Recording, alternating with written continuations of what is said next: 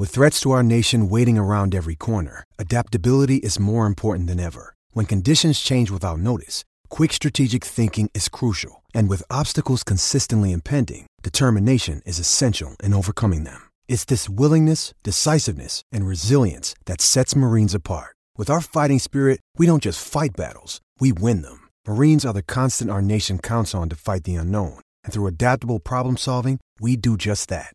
Learn more at marines.com. Köszöntünk mindenkit Keleten-nyugaton podcast következő adásában. Lassan most már nem kell számolni minden egyes podcast adást, de azóta is vannak új információk velünk kapcsolatban, hiszen most már a Facebookon is fenn vagyunk, ugye Zoli? Igen, nem csak, hogy fenn vagyunk, de aktívak is vagyunk. Hello mindenkinek! És természetesen, hogyha már hallgatjátok ezt az adást, akkor tegyétek meg, hogy Facebookon is bekövettek minket, és sosem fogtok lemaradni a friss podcastjainkről, amelyhez nagy segítséget nyújt nekünk egyébként a Lakiai Rádió is, amelynek ezúton is köszönjük, hogy a technikát odaadja, és amiért nem jelentkeztünk most egy hétig, az nem a lustaság volt, és nem is csak kizárólag a meló, hanem az is, hogy én Máltán voltam most egy hosszú hétvégére, úgyhogy voltak időszakok, amikor csak fékezve tudtam NBA-t nézni, úgyhogy előre bocsátom, hogy ma, ma Zolit fogjátok főleg hallani, de én szerintem, én szerintem azért jó pár olyan párharc van, amiben így is eleget láttam ahhoz, hogy normálisan legyen véleményem, ki fog derülni. Zoli, neked hogy alakult a hétvége? Nekem a hétvége a munkáról szólt volna, de mint kiderült, nem álltam készen egy feladatra, úgyhogy még így jól is alakult, vissza, vissza tudtam dobni, és készülni erre a podcastra, úgyhogy remélem, hogy ez nem hogy ezt hallani fogják a hallgatók is. Viszont hadd kérdezem meg Gábor, hogy azt, azt egyetlen információm van Máltáról, azt tudom, hogy az év 365 napjából 364 napon állítólag kisüt a nap. Úgyhogy hadd kérdezem meg, hogy ezen hosszú hétvégén akkor ezt meg tudod erősíteni, hogy mi, esetleg mind a három nap sütötte a nap. Hát ezt mindenképpen meg tudom erősíteni. Mondjuk a szél is fújt, és csak 17 fokos volt a tenger, úgyhogy azért nem volt szó ilyen gátlástalan fürdésről, vagy ilyesmi, és végig se lehet járni három nap alatt Máltát, de igazából eljutottunk egész sok helyre, úgyhogy én tulajdonképpen élveztem a dolgot, meg hát mindenkinek javaslom, tényleg nem értem, hogy miért nincs mindenki Máltán, nevetséges áron lehet kirepülni meg vissza, csak ki kell fogni egy jó repjegyet, de nem ritkán van. Aztán van az a nagy-nagy ilyen sharing uh, economy, hát hogy is mondjam, szoba és lakás megosztó, ahol meg megint csak fillérekért tudsz bérelni, úgyhogy mindenkinek irány Málta, ennyit tudok mondani. Ha valaki hallja ezt a máltai kon- konzulátusról, akkor uh, megkeresett minket Facebookon, ha esetleg akar egy kis pénzt adni, vagy esetleg ingyen repülőjegyet, vagy bármi ilyesmit. Abszolút, és el is fogjuk fogadni, tehát ezt megerősíthetem. Na de egy picit akkor most már vágjunk, csapjunk bele az NBA-be, ugyanis az elmúlt héten már a párharcok közül három is véget ért, pontosabban az elmúlt napokban, és ezekkel szeretnénk egy picit kezdeni. Azt előre vetíteném, hogy most a kiesőknek az ilyen hosszú távú helyzetével nem fogunk annyira foglalkozni, mivel hogy az a csütörtöki podcast témája, vagy maximum pénteki, de, de közeleg egy újabb ilyen búcsúzkodós podcast. Úgyhogy magukról a meccsekről, meg magáról a párharcról, és talán az Indy cleveland kezdjünk, ahol ugye 4-0-val söpört a Cleveland, bevallom őszintén ez engem meglepett, de a látott játékra alapozva azt mondom, hogy ez lehetett volna akár még egy 4-2 is, 4-1 mindenképpen. Tehát ennyi benne volt az Indiánába. Én úgy érzem, hogy, hogy több nem, több, több olyan hiányossága van a Pacersnek, amivel igazából nem tudott mit kezdeni, ez mind a két csapat ugye rengeteg pontot szerzett, tulajdonképpen azt kell, hogy mondjuk, hogy szarul védekeztek, tehát ami az elején volt, az kitartott végig. Az Indiánánál pedig az egyik legnagyobb probléma volt az, hogy a mélység az bizony a Cleveland mellett szólt, és ők a padról Stephensonon kívül nem is nagyon tudtak mást előrángatni. Igen, igen, és azt gondolom, hogyha, hogyha egy olyan faktort kellene találnunk, amin, amin múlott ez a párharc, akkor talán, talán a Pacers kispadját vehetnénk el. Ugye említetted Stevenson. Megnéztem igazából az első két meccsen 16, illetve 13 pontot dobott ő, és uh, mellette nem volt egyetlen olyan másik uh, Pacers játékos sem, aki, aki két számjegyű uh, ponttal tudta volna segíteni a csapatát, és a harmadik meccsen is uh, igazából egyetlen ilyen játékos volt Stevensonon kívül, aki akkor megint 13 pontot szerzett, Serafin, aki akkor 11-et uh, rakott be a közösbe, és ugye, ugye a harmadik meccstől uh, akkortól már uh, Miles volt a kezdőben, Moped, I have it all uh, mondta helyett, aki, aki egyébként szerintem nem biztos, hogy beletörődött probléma nélkül ebbe a döntésbe, ami, amit mondjuk jelezne az, hogy 25 perc alatt kemény két pontot tudott összehozni, ugye az ő egóját nem úgy ismerjük, mint aki probléma nélkül lenyeli ezt. Aztán jött a negyedik meccs, és folytatódott ugyanez a, ez a sorozat.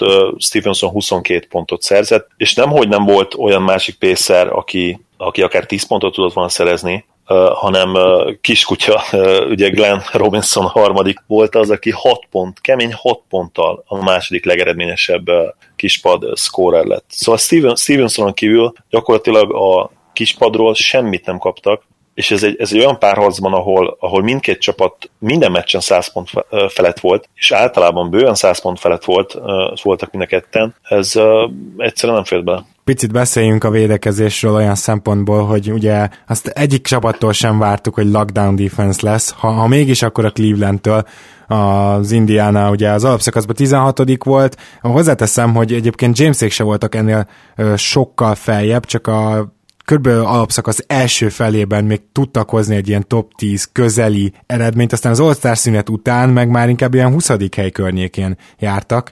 Úgyhogy ezt tudtuk, hogy ez nem a védekezésről fog szólni ez a párharc, de hogy ennyire nem, azt, azt szerintem talán nem is gondolhattuk. Viszont volt egyetlen egy olyan időszak, amiről nagyon szeretném, ha beszélnénk, az a bizonyos harmadik meccs, ahol a második félidőben a Cleveland valami olyat mutatott, ami már emlékeztetett a tavalyi menetelésre, és ebben a bizonyos félidőben ugye 25 pontról fordítottak, és nem elsősorban csak azért, mert James uh, fantasztikusan játszott, amire majd biztosan kitérünk hamarosan, hanem azért is, mert egyszerűen bepöccintették a védekezést, és teljesen megfogták az indiánát. Kicsit olyan érzése volt az embernek, hogy mikor nagyon kell, akkor nagyon tudnak védekezni, és ráadásul Love és Irving alig kapott ebben a második félidőben komoly szerepet. Igen, ugye a harmadik meccs volt az, ahol, ha jól emlékszem, 26 pontos előnyt adott le a Pacers, illetve 26 pontos hátrányt fordított meg a Cavs, honnan nézzük. És, és az volt az érdekes, amire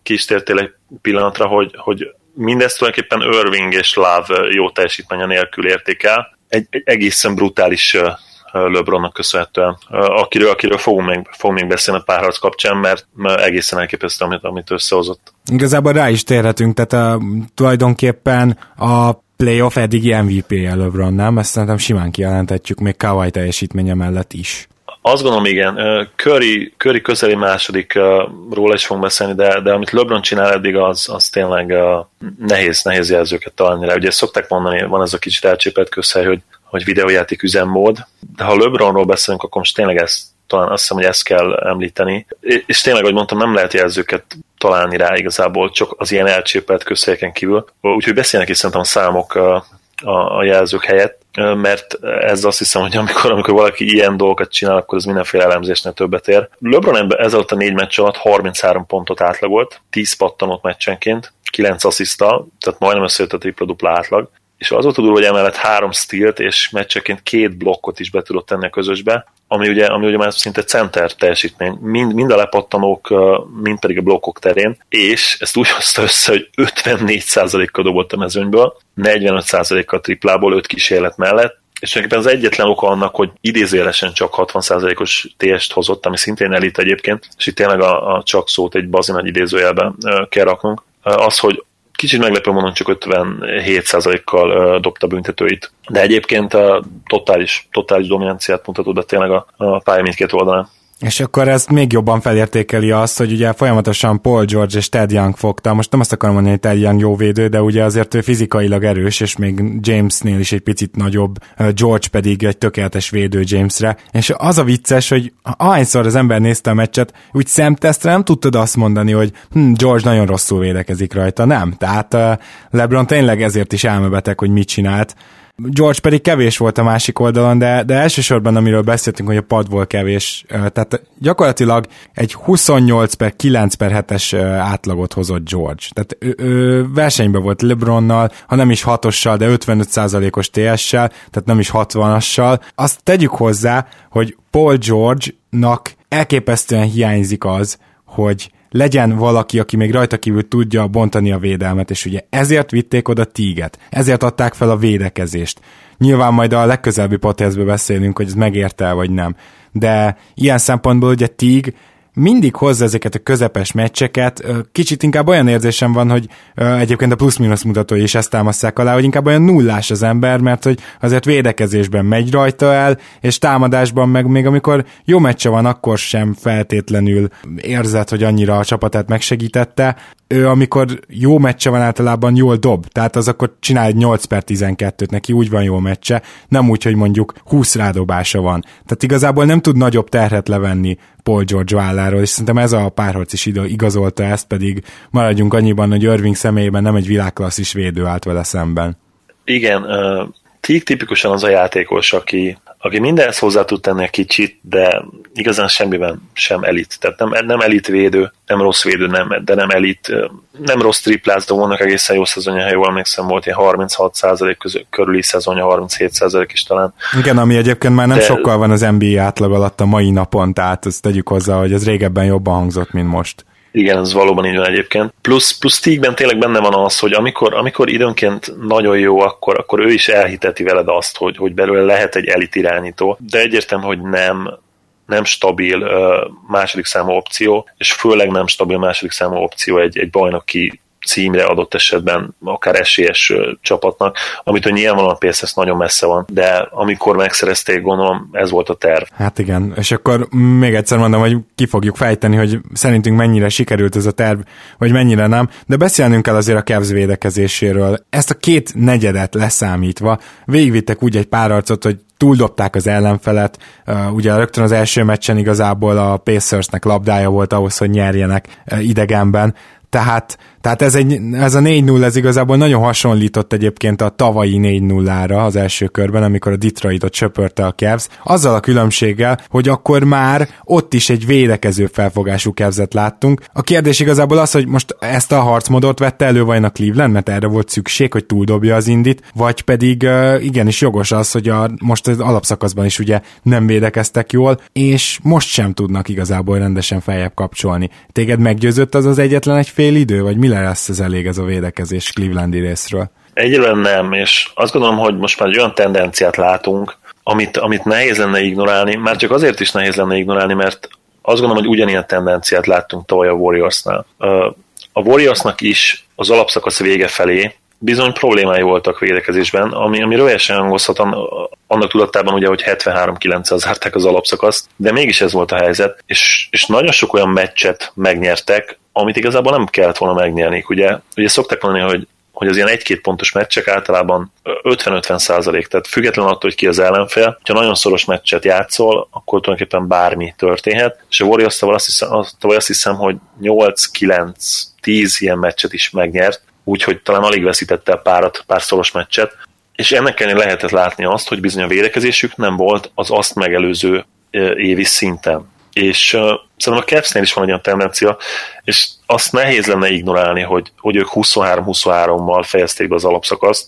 Persze mondhatjuk, hogy az alapszakasz nem számít, és, és valóban van, van, amikor nem számít, de mégis most már azért ez egy összességében szerintem egy minimum 50 meccses, lehet, hogy 55 meccses minta, és nehe, nehezen, nehezen indul be a védekezés. Ennek ellenére persze támadásban brutálisan jók, de ha, ha az a kérdés, hogy, hogy ez a védekezés elég lesz a Cavs-től, akkor én azt gondolom, hogy talán elég lehet, majdnem mindenki ellen, viszont van egy csapat, amelyik ellen szinte bizonyosan nem lenne elég. Amelyet már az előbb emlegettél is, hiszen pont tavalyról van egy nagyon jó hasonlatunk, és ez a csapat idén, a Golden State Warriors szintén söpört, a Portlandet, én azt gondolom, hogy simábban egyébként jóval, mint ahogy a Cavs verte ki az Indiánát, és hogyha a GSV Portlandet egy picit is megvizsgáljuk közelebbről, akkor, akkor én nem tudom, hogy hány meccsen volt igazán esélye a Portlandnek, talán egy mérkőzésen?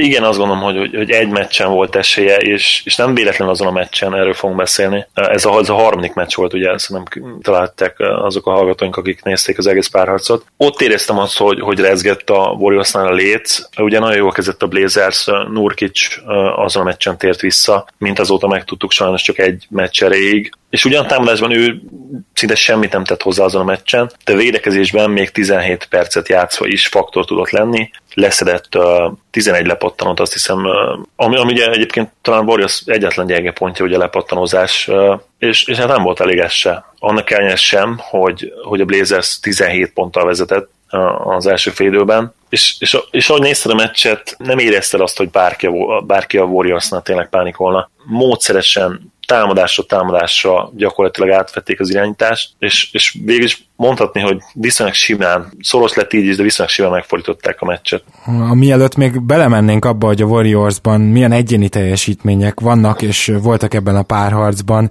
azért így, így nagy részt azt mondhatjuk, hogy elég jókor került csúcsformába ez a csapat, nem? Tehát uh, itt már az utolsó mérkőzés például nagyon közel volt ahhoz, amit ettől a csapattól úgy várunk, meg számítunk rá. Igen, és és eszembe jutott az, hogy, hogy talán elképzelhető, hogy, hogy Durant kiesése talán még, még jót is tett ennek a Warriorsnak. Mint hogyha ott megéreztek volna abból a chemistryből megint valamit, amit ők felépítettek 2015-ben és 2016-ban, és főleg a periméter védekezés nagyon nagyot javult. Tudták azt, hogy, hogy, hogy mindenkitől kicsivel több kell, és egészen brutális bomba formába kerültek, és ebbe, ebbe, a, ebbe a már kicsivel jobban működő rendszerbe tudták most Durantot visszailleszteni, ami ugye nem volt amiatt zöggelmentes, hogy ugye megint kisebb sérüléssel bajlódott Durant, viszont amikor játszott ebben a párharcban, akkor nagyon úgy festett, hogy, hogy nem, nem zavarta meg egyáltalán a chemistry és vele még, még inkább jobbak voltak, mint ahogy azt gondoltuk egyébként, hogy, hogy ez is fog történni. Tehát, hogy nélküle is nagyon jók, de vele ugye még, még, jobb, még jobbnak kellene lenniük. Most azért Durantnek a védekezését már nagyon sokat dicsértük, nem semmi, hogy nélküle tudtak még fejebb kapcsolni, illetve azért az sem semmi, hogyha belegondolsz, hogy egy ilyen csapatot egyáltalán nem verhet meg egy Houston típusú, vagy mondjuk egy Indiana típusú túldobáljuk az ellenfelet csapat, tehát teljesen esélytelen. Valószínűleg egyetlen egy fél csapat verheti meg őket, az a támadásban legalább elfogadható, de védekezésben nagyon jó, és nem ez volt a Portland. A Portland védekezése gyakorlatilag Nurkicsal valamennyire létezik, azon kívül pedig egyáltalán nem. Igen, azt gondolom, hogy Nurkic szerepére ki kell térnünk, ugyanis ő volt az az idei szezonban, aki megváltoztatta ezt a Blazers csapatot. Ugye, ha emlék, emlékezünk arra, hogy, hogy a Blazers hogyan festett, mielőtt ő megérkezett, kiváló-kiváló támadó csapat voltak, de védekezésben gyakorlatilag liga utolsók, vagy, vagy ott a 28-29. hely környéken, és ezen Nurkic bizony, bizony egy szemében tudott változtatni, azzal, hogy, hogy tudta hozni a klasszikus centererényeket, amik, amik a régi NBA-ben voltak fontosak egy centertől, a lepattanozást, a dobás, blokkolást, a palánk és a gyűrű levédését tulajdonképpen, és emellett ő, ő egészen mozgékony is, és, és használható volt abszolút a pick and roll ellen is, és így tulajdonképpen egy személyben azon a pozícióban, abban a pozícióban, amelyik tulajdonképpen a legfontosabb védekezés szempontjából, ő, ő egy személyben tényleg feljavította a Blazers védekezését, és nélküle ugye ez ment, ment a levesbe, és ez látszott is azt gondolom ebben a párharcban. És, és szerintem nem véletlen, hogy bár azon a meccsen is sok pontot kaptak, amelyiken volt esélyük nyerni, de azt gondolom az nem véletlen, hogy, hogy ez a meccs az a meccs volt, amikor Nurkic ott volt, ott volt a csapatban. Igen, és ezen tudtak közel lenni. Viszont akihez tényleg mondjuk úgy, hogy közük sem volt, az pedig Curry. Nagyon durva formába lendülés, tehát tőle gyakorlatilag az alapszakasz nagy része az a tavalyihoz képest egy pici visszaesés volt. Nyilván ezt már korábban is említettük, hogy, hogy ez, ez egy relatív dolog, hogy mit jelent a visszaesés, de, de hát a számok nem hazudnak. Aztán itt a szezon végére utolsó egy hónapjában Curry elkezdte hozni ezt a tavalyi ényét, amikor, amikor tényleg képes 10-12 triplát úgy ráemelni, hogy abból 7-8 bemegy, ezek nehéz triplák, közben mozgatja a csapatát, védekezésben az egész Warriors ugye oda teszi magát, ezt már többször mondtuk, és Curry hatékonysága az ebben a párharcban is hát felkúszott az egekbe. Most itt az utolsó mérkőzést emelném ki egyébként, mert hogy, mert hogy ezen már gyakorlatilag parádézott. Uh, 7 per 11 tripla, ugye 7 büntetőjéből 6 bedobott, az nála nem számít jónak, tehát ott egyet kihagyott, igen, van ilyen, de hogy ugye itt, itt is leosztott 8 asszisztot, két stillel, most a 7 lepattanó az ilyen szempontból mindegy, én az irányítóknál sosem számolom igazán lepattanót, csak azt, ha nagyon kevés, és, és plusz 29. Plusz 29 még pályán volt, és tegyük hozzá, hogy egyáltalán nem volt végig pályán, tehát 30 perc alatt hozta ezt össze, mégpedig azért, mert nagyon-nagyon hamar eldőlt itt a harmadik negyed végén, gyakorlatilag az utolsó meccsen már tudta a Trailblazers, hogy, hogy ennek annyi. Amíg Curry mondjuk ezen a színvonalon teljesít, addig nem is vagyok benne biztos, hogy nyugatról lehet ellenfele a Warriorsnak, főként megnézve a többi párharcot, hogy ez mennyivel kiegyenlítettebb, de azért ne felejtjük el, hogy ez a Portland, ez nem sokat mutatott. Egyetértek az utolsó gondolatoddal, mindkét gondolattal, Portland Portland kapcsolatossal is, illetve Curryvel kapcsolatossal, és visszatérve az ő formájára, ugye a szezon elején nem kezdett annyira jól, utána aztán jött a semmiből egy rekorddöntés, ahol ugye 10, 13 triplet berámolt, egy hosszabbításos meccsen, ha jól emlékszem, de utána sem tudott annyira konzisztensen játszani, mint amit tavaly megszoktunk tőle, és főleg amik hiányoztak, a játékából, azok, a, azok tulajdonképpen az emberről eleresztett uh, triplák, mind, mind hatékonyságban, mind pedig távolságban nem volt ott, ott az, a, az a dobás pontosság, mint tavaly. Nem, nem eresztett el annyit távolról, ugye a parkolóból, ahogy mondani szoktuk, és nem is dobta őket olyan jó százalékkal. Ennek ellenére, amit, amit szintén, amit ebben a párharcban hozott, azt gondolom arra is simán ráúszhatjuk a videó játékjelzőt. És ha LeBron, LeBronról áradoztunk, akkor azt gondolom, hogy most úgy dukál, hogy körjöről is áradozzunk el egy kicsit és tényleg azok pedig, akik, és voltak ilyen cukok szép számmal, én tudom, mert olvasom a fórumot, mint tudjátok, a csoportot. Szóval voltak szép számmal, akik bizony elvették, elvették a séftől azt a két eh, Michelin csillagot, amit tavaly és tavaly előtt kapott, és hát most nekik üzenhetjük, hogy tulajdonképpen nem csak, hogy visszarakhatják, hanem kötelező lenne nekik eh, visszarakni a neve mellé, mert ez a 30.6 pottanó, 7 assziszt, 2,3 steel meccsenként, amit lehozott ebben a párharcban. Ez ugye 63%-os TS-sel, ami, ami még LeBronénál is jobb, jobb, jobb, volt. Hát az bizony, az nem, nem gyenge, hogy finoman fogalmazunk. És ahogy beszéltük, tényleg visszatértek ezek a, ezek a parkolóból eresztett triplák, amik a védjegyévé váltak, és azt gondolom, hogyha ez benne lesz tovább és a Warriors játékába, az, az biztos, hogy, hogy új dimenziókat nyit nekik, hát és még, még félelmetesebb lehet ez az egyébként is brutális támadó egység. És akkor, hogy mik nyitnak igazából itt még új dimenziókat a Warriorsnak? Hát ugye Green védekezése, nem is akarom megismételni magam, mert már az előző ilyen összefoglaló podcastünkben is beszéltünk róla, hogy milyen impaktja van, és ez azóta se változott az elmúlt mérkőzéseken is. És nem csak a statisztikákra tessék ilyenkor nézni, ne csak azt nézzük meg, hogy mennyi stílje volt, mennyi blokkja esetleg, milyen plusz-minusz, hanem én nagyon-nagyon javaslom, hogy aki Warriors meccset néz, az nézze Green-t védekezés közben. Ugye én évekig Tony ellennel csináltam ezt Grizzlies meccs közben, és egészen szürreális élmény, és Greennel is így van, hogy mennyivel hamarabb kezdi el olvasni a játékot, hogy mi történik, és hogy mennyivel hamarabb mozdul be oda, ahol majd be kell segíteni. Én ezt nagyon javaslom mindenkinek, hogy nézze meg. Uh, és természetesen nem csak ő az, aki megint csak csúcsformában van köri mellett, hanem Megi is. Mit szólsz a Green Maggie pároshoz? Tehát, hogyha négy évvel ezelőtt valaki ezt mondja neked, hogy, hogy ez egy nagyon-nagyon korrekt magasember rotáció, sőt, a, a PO-ban, akkor szerintem kiröhögöd. Igen, és azért is jó, amit mondasz, hogy négy évvel ezelőtt, mert ez kapcsolódik ahhoz is, ami eszembe jutott green kapcsolatban. Én, én viszonylag későn érkeztem meg a partira, úgymond green kapcsolatban. Nem voltam hívő, elég sokáig be kell, hogy valljam. Kellett kellett egy időszak, egy, amíg megláttam benne ezt a, ezt a zseniális védőjátékost. Hozzáteszem, hogy nem feltétlenül voltam objektív, mert ami miatt szeretem most Green-t, az abszolút a játéka, ami, ami egészen elképesztő, amit, amit csinál pályán a védekezéssel, az az impact, amit oda, odarak, viszont a személyiségét bevallom őszintén nem kedvelem, és azt gondolom, hogy, hogy ezzel nem vagyok egyedül, sőt, szerintem sokat magammal. Viszont, mint védő, egyszerűen nem, nem lehet nem elismerni, és és amint, amint erre rájöttem, hogy, hogy mennyire elképesztő védő, azóta, azóta nagyra értékelem őt. És ugye azt is hozzá kell tenni, hogy, hogy bizony nagyon szépen fejlődött, és olyan, olyan szegmense is a játékának, amik, amik nem voltak egyszerűen ott még négy évvel ezelőtt. Ugye Ugye ő már azért a rookie szezonjában is viszonylag sokat játszott, vagy legalábbis hát relatíven 18 perceket meccsenként, és, és ott ugye 1,6 asszisztot átlagolt, tehát még ha, még ha lebontjuk per 36 számokra, és nem volt messze ennyire uh, impresszív uh, passzoló, mint most, ugye idén, idén már 7,5, ami ugye felkerekítve már 8, tehát 8 asszisztot uh, odarakunk egy, egy kis csatár mellé, arra az gyakorlatilag irányítókat megszégyenítő számok. Igazából lehet egy picit azt mondani, hogy pontok nélkül LeBron.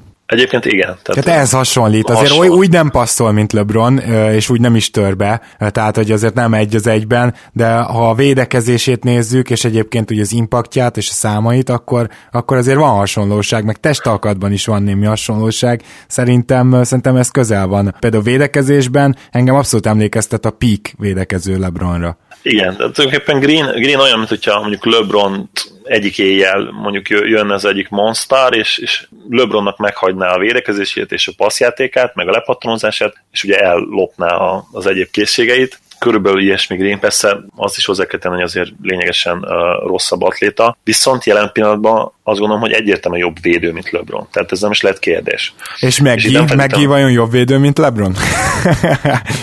meg igen, térjünk, térjünk rá, és hát a Meggi abból a szempontból számomra nem meglepetés, hogy tudtam azt, hogy egy külön, egészen különleges atléta.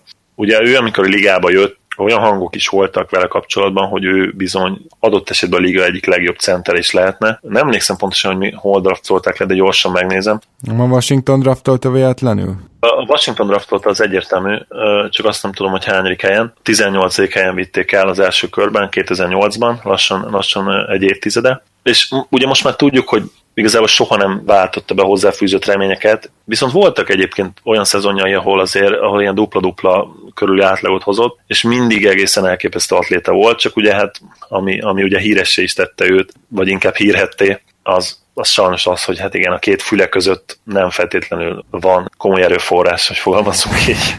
Igen. Tehát az, az ő, ő agya az nem, az nem magas üzemi hőfokon döcög. Ennek ellenére erre a 15 percre, amire őt most a Warriors használja, tökéletes, és főleg úgy tökéletes, ugye, hogy kör, körbe van véve állandóan shooterekkel. Ugye néztem külön az össze, a meccseket is néztem egyébként, de a külön az összefoglalóját is megnéztem, hogyan szerezte a passz, a, a, hogyan szerezte a pontjait, és hogy mit nyújtott védekezésben, ami ugye egyértelmű, hogy blokk, szétblokkolta magát, amikor ben volt. Nagyon agresszíven felment a lepottanókért, nyilvánvalóan ezért is teszik be, és még ami fontos, hogy nagyon-nagyon jó álljuk célpont támadásban, és ezt Kör is kihasználta, de aki még inkább kihasználta, az pont a már emlegetett Green volt, aki ugye az elsődleges célpont az ilyen pick and roll sokszor, és ő azokból gyönyörűen a festéken belül tovább tudja osztani ezeket, és bizony Meggi sokszor volt ennek a cím, az ilyen passzoknak a címzetje, és hát ha ő egyszer felmegy, akkor nem állítja meg senki. Mielőtt áttérünk a következő párharcra, talán még annyit említsünk meg, hogy itt magyar és külföldi oldalakon is megfogalmazódott az a kérdés, hogy vajon Teristoc miért nem reagált végig gyakorlatilag a párharcban. Igaz, hogy egyszer ugye be tudta tenni egy pár percen Nurkicsot, hát ezt így mondhatjuk reakciónak, de ez nem rajta múlott, hogy a kérdés az, hogy ő most nem akart, nem volt rá képes, vagy nem tudott. És én egyébként az utóbbira szavazok. Azért, mert egyszerűen végignézve ezt a Portland keretet, és ez tényleg nem a mai adás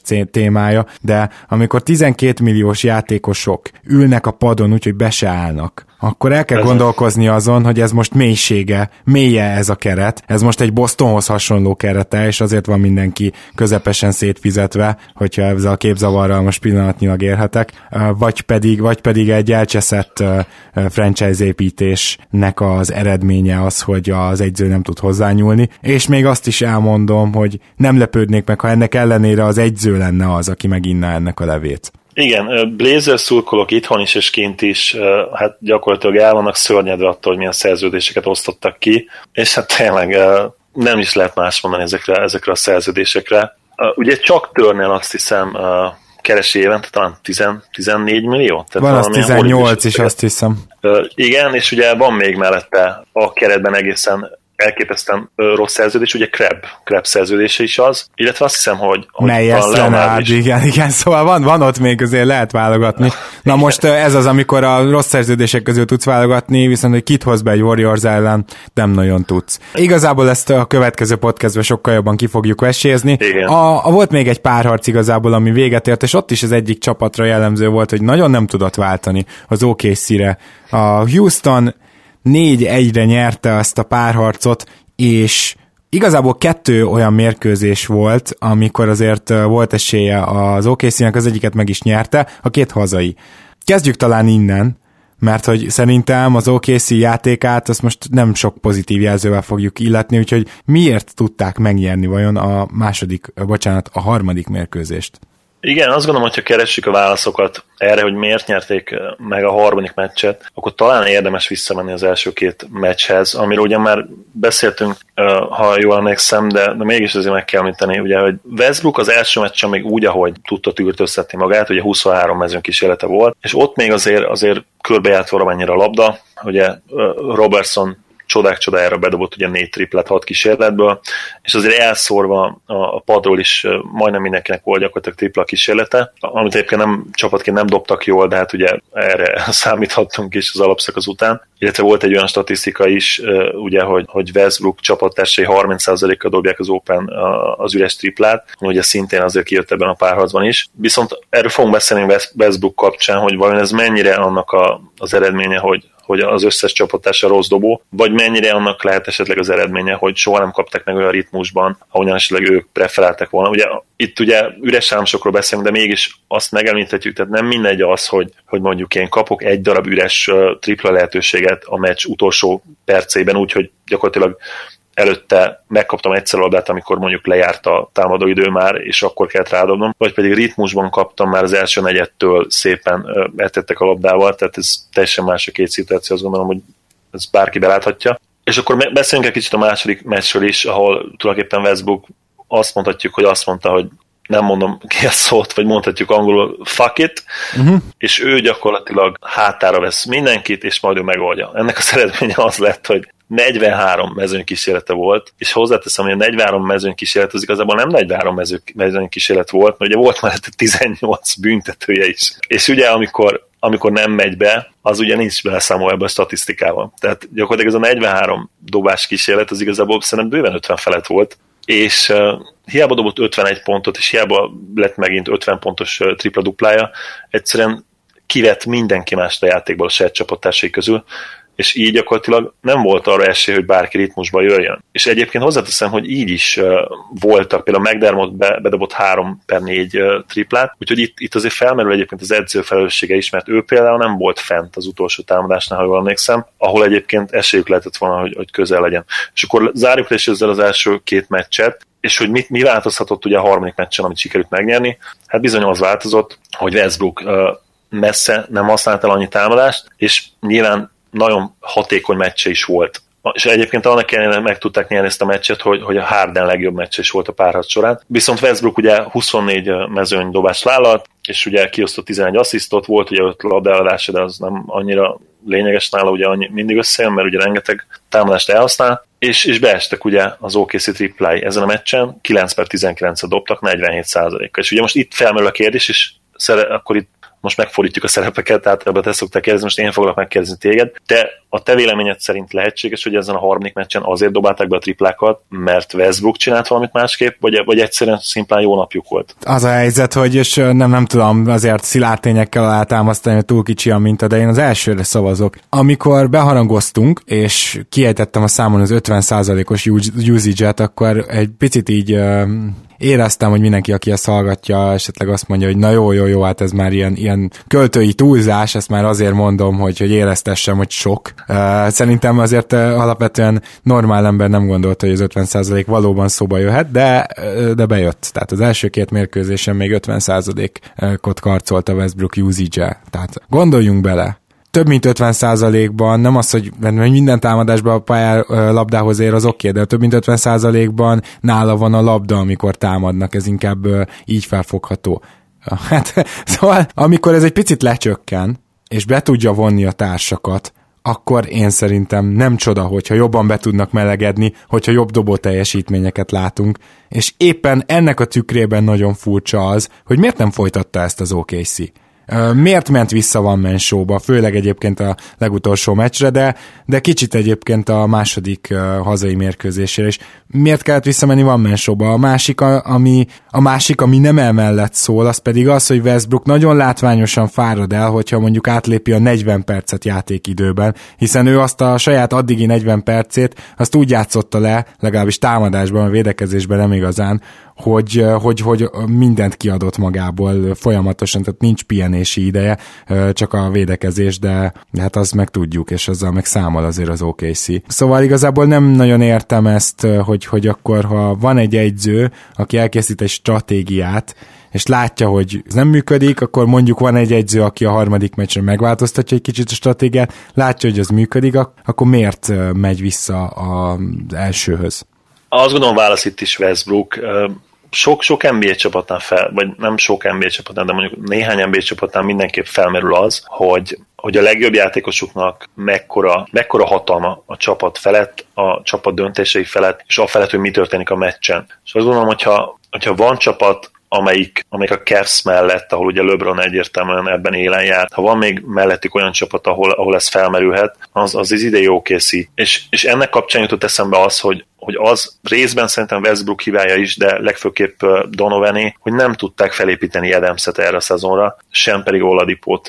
Én Adams-tól egyébként nagyon sokat vártam ebben az évben, mert ő szerintem több volt, mint, mint ez a jól védekező, jól lepattanózó úgymond ez a garbage center, ahogy szokták mondani, tehát aki, aki küzd a pályán, de úgy igazán a támadásban nem feltétlenül tud sok mindent hozzátenni, csak hogyha véletlen hozzá, hozzá odásik a labda, vagy, vagy pedig kap egy állópot. Edem szerintem ennél több, ő kifejezetten technikás center, és azt gondolom, hogy őt fel kellett volna építeni erre azonra úgy, hogy körülbelül olyan 16 pont, 17 pontot, és minimum olyan 10-10-12 lepattanót átlagoljon, és itt jöhet az is be problémaként szerintem, hogy nem is volt az se engedélyezve számára kis túlzással, hogy leszedje a védőpattanókat. Tehát Adams, amikor, amikor neki nagyon ment, akkor én mindig azt éreztem, hogy, hogy egy ilyen dupla-dupla gép volt, ugye a tavalyi, meg a talán a tavalyi előtti szezonban is már, és valahogy, valahogy elvették ezt tőle, és nem tudták felépíteni, és nem kapta meg a labdákat. És, és Oladipóval ugyanez volt. Tehát ha, ha megnézed a rostert, kiből lehetett volna legit második és harmadik számú opció, Oladipóból és Adamsból. Akiben semmit nem fejlődtek a szezon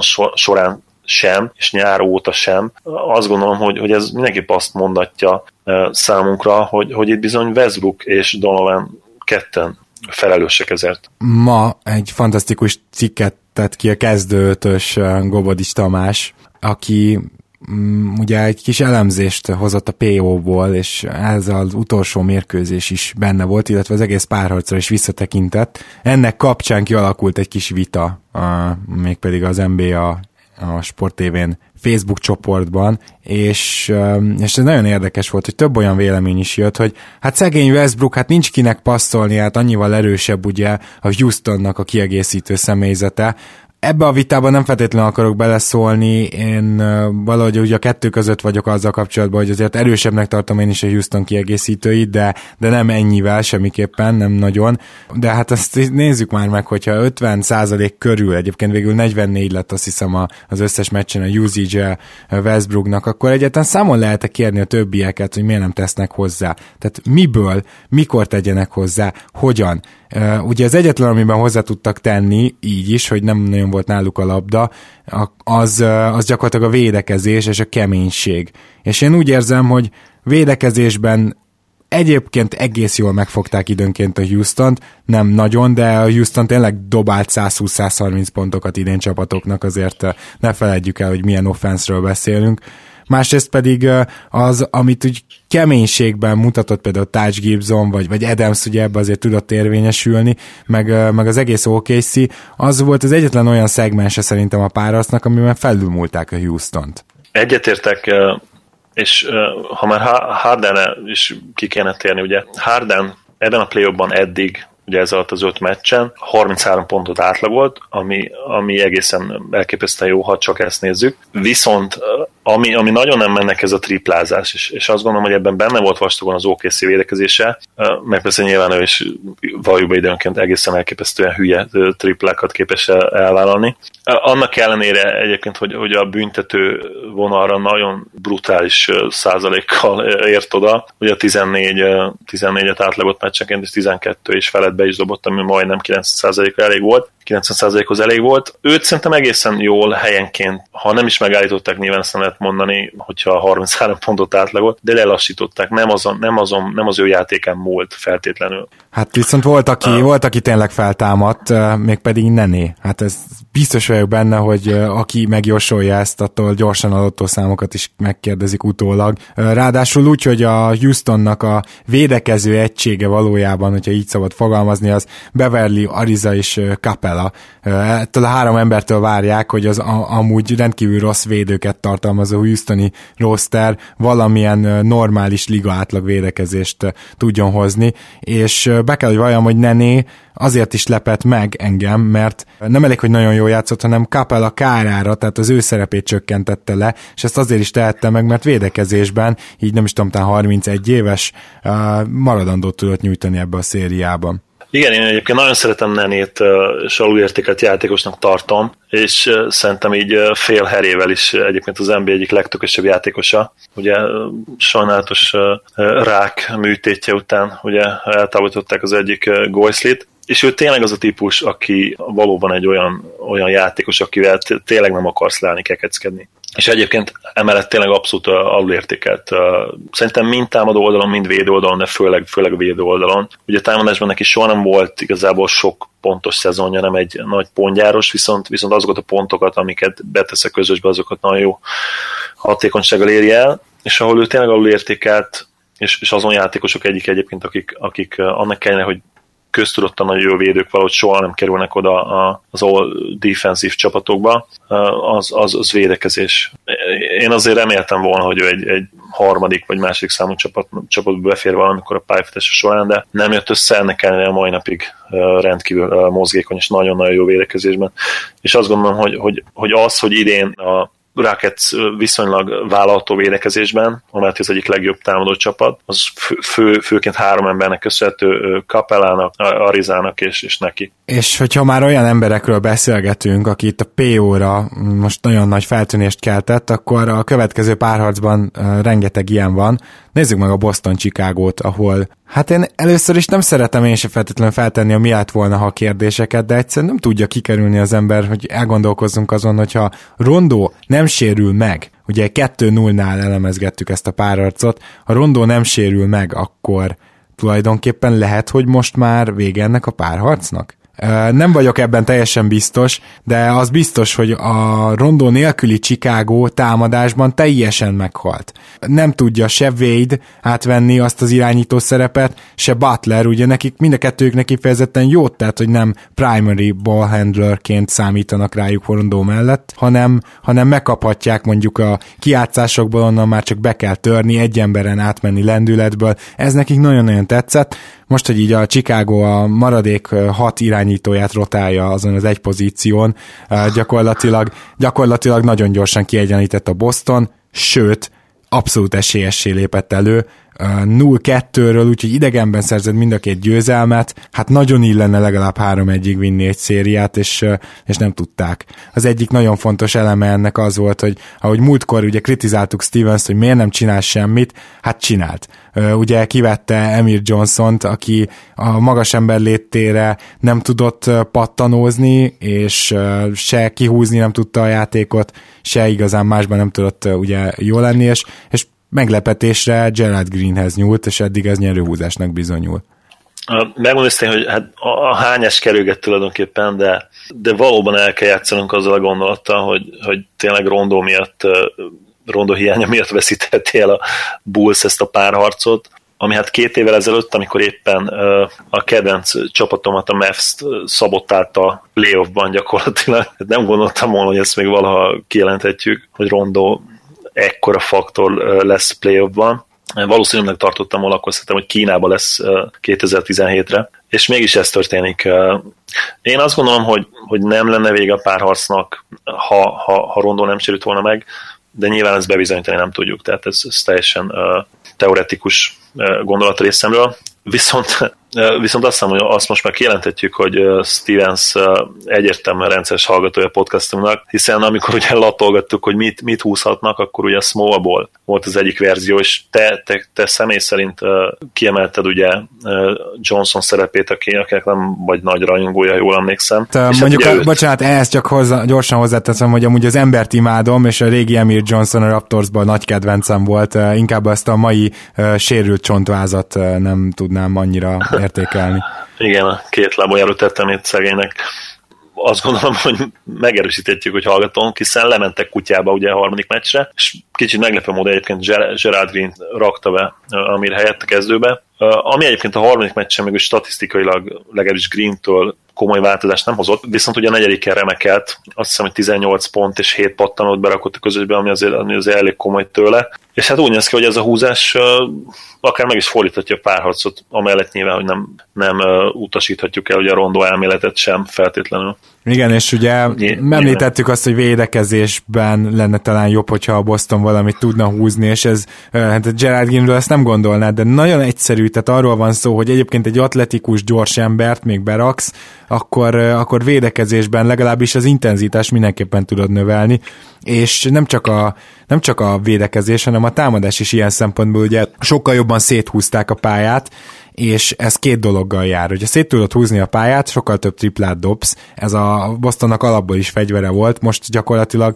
már mindenki tudott triplát dobni a kezdőből. A másik pedig az, hogy a sokkal több triplából, hogyha ki, kijön ugye a labda, sokkal messzebbre pattan, tehát sokkal kevésbé tudja kihasználni mondjuk egy magas csapat a, a fölényét. Tehát így a lepattanózásnak sem tesz rosszat. Most szó sincs arról egyébként, hogy a lepattanózásba nem lenne jobb még mindig a Chicago, csak, csak sokkal fontosabbnak látta szerintem helyesen Stevens azt, hogy, azt, hogy a Chicagónak a, a lassú elemeit használjuk már ki, hogyha ők védekeznek, akkor ne tudjanak védekezni, ne tudjanak odaérni, ehhez kellett igazából ez a smallból. Igen, és hogyha már említettük a Celtics védekezés, védekezését, akkor egy, egy embert azt gondolom, hogy mindenképp ki kell emelnünk, aki pedig Marcus Smart, aki egészen elképesztően jó perimétervédő. Tehát én, én nem lepődnék meg azon, hogyha ő egy-egyben jelen pillanatban a liga legjobbja lenne.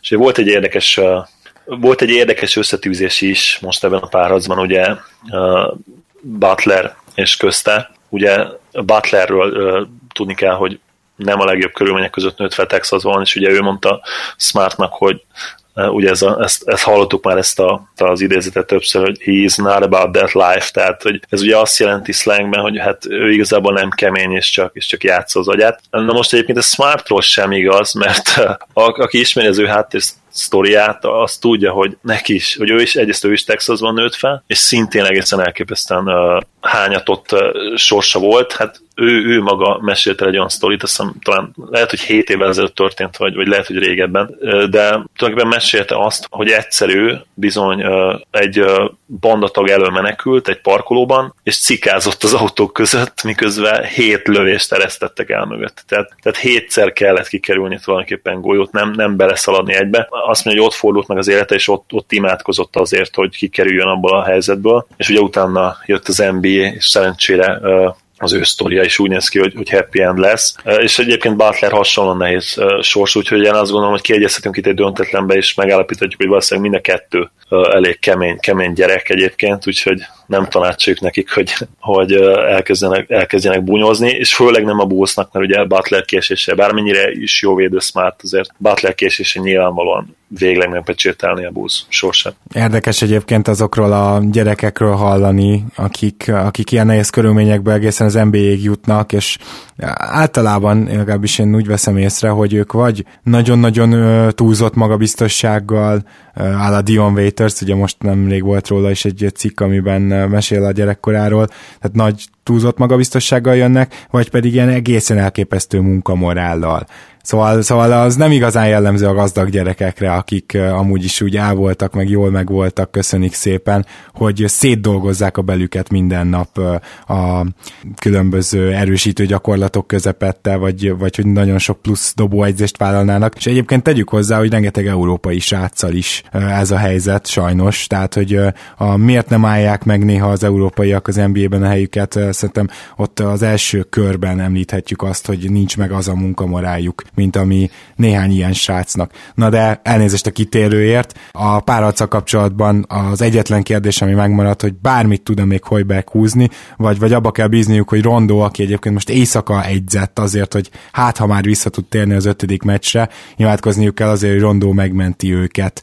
Esetleg, esetleg nem tudom, Kennen, ez, ez, ez most az új, hogy majd ő lesz az első. Az egyetlen igazából jónak mondható védő Michael Carter Williams, meg egy tényleg annyira annyira rossz, hogy ezek szerint őt, őt meg nem lehet kezdetni. Na de mit csináljon Hojbeck szerinted? Nehéz, hát ugye Grant azt gondolom, hogy nem megoldás. Neki volt a Knicksben pár jó meccse, de tényleg, hogyha, hogyha így szétszeded az ő játékelemekre, szétszeded az ő képességeit, akkor tulajdonképpen kijelenthetjük, hogy hát szuper, szuper kis játékos, csak nem tud triplázni, nem nagyon tud irányítani, és védekezni. nem igazán tud pontot szerezni, és hát védekezésben sem annyira kiemelkedik.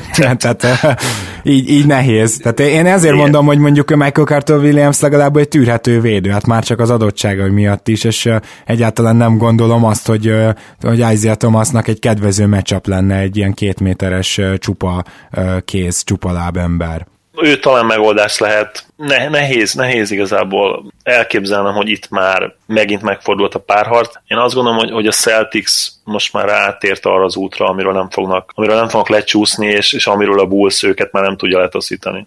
Egyes és legalábbis azt nem tudom elképzelni, hogy hazai pályán innen, innen a Celtics meccset bukik, tehát szerintem a legjobb esetőség az innentől, hogy a Bulls, Bulls 7 meccsen kikap, de hát nyilván ha, ha van párharc, ahol ahol nem kell jósolni, mert lehet, hogy ráfaragunk, akkor valószínűleg ez az. Hát igen, vagy esetleg a Memphis Spurs, mert hogy ugye ez egy meglepően jó, eddig nagyon izgalmas párharc. Azért hozzá kell tennem, hogy a Memphis az, aki az éles meccseket nyeri, és amikor azért van ilyen 10 pont különbség, azt általában a Spurs hozza. De azért egy dolgot a Memphis-szel kapcsolatban egyszerűen mindig elfelejtünk, hogy ez mekkora egy playoff csapat, egy, egy, meg kell rajzolni a playoff csapatot, akkor Memphisnek a Grizzly feje az így ott van amellett a, a szótárban gyakorlatilag. Már megint tudtak úgy változtatni, olyat húzni, ebben a sakjátszában egyszerűen fantasztikusak, és hihetetlen szinte mindegy, hogy milyen egyzővel, most Fizdéllel, amivel egy pörsnek megnehezítették a dolgát. Valljuk be, hogy ez a két győzelem bár szoros volt, de egyáltalán nem volt érdemtelen. Át tudták venni lepattanózásba a fölényt azzal, hogy Randolph kezdett, Green pedig, aki addig nagyon szar szériát produkált, és mondtam is, hogy nekem keserű meglepetés igazából, a padról nagyon él, Kawai Leonardra végre Ennis rakták rá, de nem őt, akkor akár Green-t. Nem azt mondom, hogy Lenard nagyon sokat lassított, de az egyértelmű volt, hogy az ő teljesít teljesítménye, az ő ájzói, azok már nem tudnak uh, akkora többletet adni a csapatnak, uh, mégpedig pont azért igazából, mert hogy vagy az, vagy pedig ugye le kellett valahova osztani a labdát, és, és a, a többieket pedig kellően megfogta a Memphis. Én azt gondolom, hogy egyáltalán, amit védekezésben és keménységben tudtak váltani, ahogy a passávokat sokkal jobban lefogták, én, én megérdementnek tartottam kettő-kettőnél, hogy kiegyenlítettek. Azt hiszem, hogy az elvitathatatlan, elvitathatatlan igen, hogy, hogy megérdemelték az egyenlítést. Mégis úgy érzem egyébként, hogyha ugye szokták, ez egy másik közhely, hogyha, hogyha pontozásos sportág lenne, akkor, akkor ugye szokták mondani, hogy ez vagy az vezetne. Itt, itt kicsit úgy érzem, hogy amellett persze, hogy, hogy ugye egyébként is vezetnek már 3-2-re, ha, ha pontozásos sportág lenne kosárlabda, akkor azt gondolom, hogy sokkal nagyobb különbséggel vezetne a, a Spurs, és valószínűleg már lezárták volna a párharcot én, én nem, valahogy nem, nem tudom elképzelni azt, hogy, hogy a Grizzlies meg tudja nyerni ezt a párharcot. Az persze benne van, hogy, hogy megint kiegyenlítenek hazai pályán másodjára is. Úgy érzem, hogy ha valahol, ha keresünk egy okot, amiért ők el fogják bukni ezt a párharcot, az egyértelműen az, és sajnos ebbe, ebbe ugye Tony ellen hiánya is belejátszik, hogy védekezésben messze nem tudják azt hozni, amit az alapszakaszban. Ugye ők az ötödik legjobb védekező csapat voltak. És ez is csak az ötödik hely, ezt tegyük hozzá, hogy azért lett ötödik, harmadik helyet, mert nem védekeztek jól az alapszakasz végén. Igen. Tehát ott csúsztak le ja. a dobogóról konkrétan. Igen, és ugye ehhez képest az első meccsen gyakorlatilag szétdobta őket a, a Spurs, úgy, hogy ráadásul jól is kezdtek, utána gyakorlatilag egy 40 pontos turnaroundot, 40 pontos fordítást produkáltak, ugye mínusz, mínusz 15-ből lett talán plusz 30, tehát még talán több, több is, mint 40 pontos fordítás volt, és ugye 111 pontot kaptak a végén, ami, ami rengeteg. A második meccsen már kicsivel jobb volt a védekezés, de ott is azért majdnem 196 pontot kaptak, és, és otthon végre a, a harmadik meccsen tényleg dominánsak tudtak lenni, védekezésben. A negyedik meccsen megint nem sikerült, és egyébként ezt majdnem el is bukták, és, és ugye ahogy visszamentek a, a Spurs otthonába, ott megint az első meccsen látott, mondjuk ki pocsék védekezés vették elő, ami, ami biztos, hogy nem lesz elég. Tehát, hogyha ezen Conley jó játékával sem lesz elég egyébként, aki gyakorlatilag MVP formában játszik ebben a, a párharcban. Kegyetlen tényleg, hogy Conley hogy játszik. Tehát, hogy Leonardról nagyon sokan beszélnek, és közben megfeledkezünk arról, hogy a másik oldalon is van egy majdnem hasonló teljesítmény. день. Előre, előjáróban annyit, hogy szerintem majd, hogy nem meccseli azt, amit, amit a másik oldalon Leonard csinál, de, de megint vissza kell térnünk a védekezésre. Hogyha ott nem tudnak valamit uh, kitalálni, akkor szerintem ez is kevés lesz. És egyébként ez is probléma, hogy hiába, hogy mondjuk Kanli is például viszonylag jó védő, Ennis sem egy rossz védő, de, de amikor, amikor egy ötödik meccsen Parker tud megint jól játszani. Az az ember, akinek gyakorlatilag az NBA-ben már nem kéne, hogy szerepe legyen, hiszen egy olyan játékstílussal rendelkezik, ami 30 éves korára garantáltan kifutja magát az első belassulással. Ezen kívül a modern ligában, ahol a 3 plus D a két legfontosabb dolog, ő védekezni nem tud és triplát dobni. Mondom már lassú, tehát már úgy igazán arra sem lehet számítani, hogy feltétlenül elmegy az embere mellett, és, és amikor neki vannak jó meccsei, akkor azt mondom, hogy gondolkozzon el a Grizzlies ezen a védekezés dolgon valóban. Ráadásul, ráadásul jól támad a Grizzlies. Tehát ez egy dolog, nagyon Spurs, de nagyon jól Igen. támad a Grizzlies. És ez meg Kallinak köszönhető főként, és az ő szervezésének. Igen, és egyébként Gásztal is meglepően jó most támadásban. Ugye Kalni 20, megnéztem közben 24 pontot átlagolt, majdnem 8, 7,4 assziszta, ha, ha jól láttam, és 62%-os TS-sel a mezőnyből, ami egészen elképesztő, és Gászol is bizony elég, elég szépen oda teszi magát. Ő 20 pont felett van kicsivel, 20.3 20.3 pont, 7,3 lepottanó, 3 assziszt, ami szinte, szinte jó tőle, ugye nagyon jó passzol, és ő is egyébként 60%-os ts dolgozik, szóval ez, ez a one-two punch, ez a Conley Gasol nagyon-nagyon jól működik, és ez az egyik ok nyilvánvalóan, amiért, amiért szoros jelenleg a párharc, viszont harmadjára is visszatérek a védekezéshez, ha nem tudnak kitalálni valamit, szerintem ez is kevés lesz. Na akkor ne csak azt mondjuk, hogy valamit, hanem hogy mit, mert ugye nekem van ötletem egyébként, ugye a Spurs annyit variált, hogy David Lee megérkezett a harmadik meccsre, vagy bocsánat, talán a negyedikre, de akkor ez még nem igazán látszott meg, ugye az volt inkább mögött, és ez nagyon jól rámutat a Spurs gyengeségére, hogy mivel be tudták rakni a Grizzlies uh, Randolphot, mert, mert a két magas ember nem mobilis, egyszerűen ott, ott nem tudják még, még, még azt se kihasználni, hogy Randolph áll velük szemben, aki talán a legrosszabb védő a posztján uh, négyesben, és, és, és ha már ez úgy is így van, akkor viszont egy ilyen nagyon energetikus David Lee-vel próbálkozzunk meg, és akkor Kassol pedig jöhet a padról. Az első próbálkozás az nem vált be, de, de a mostani esti mérkőzésen, ami ma hajnalban ért véget, arra én azt mondom, hogy, hogy ez, ez számított, mert David Lee ugye azért sok rosszat elmondtunk róla az elmúlt időkben, szerintem mi is, meg, meg sok-sok podcast, hát azért egy dolgot nem szabad elfelejteni, hogy ő még mindig egy jó lepattanozó világ életébe az volt.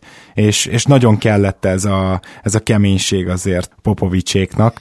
Na most erre ugye mit tudna lépni egyébként védekezésben a Grizzlies? Én egy kicsit több Brandon Wright-ra gondolok, vagy hogyha Tony ellen tényleg úgy vissza tud térni, hogy legalább közelíti védekezésben a, a szokásos formáját, és támadásban mondjuk nem 0 per 7 dob, meg nem 6 zicsert hagy ki, akkor, akkor esetleg ellen, de, de szerintem mindenképpen egy új olyan rotációt kell, aki fellép védekezésben. Igen, egyetértek, és ha megengedni, most ehhez nem is kap kapcsolódnék ez a gondolathoz, illetve annyit megerősítenélek abban, hogy, hogy Lee, Lee két dolgot nagyon jól tud palánk körül befejezni, jobb kézzel, bal kézzel, nagyon ügyes ezekben, illetve lepattanózni, és valóban úgy néz ki, hogy segített. Viszont, hogy, hogy mi, mi, miben fejlődhetne még a Grizzlies, és miért nyerhetnék meg a párharcot, hát még nem ártana az, hogyha, hogyha Kawhi Leonard lejönne a fellegekből.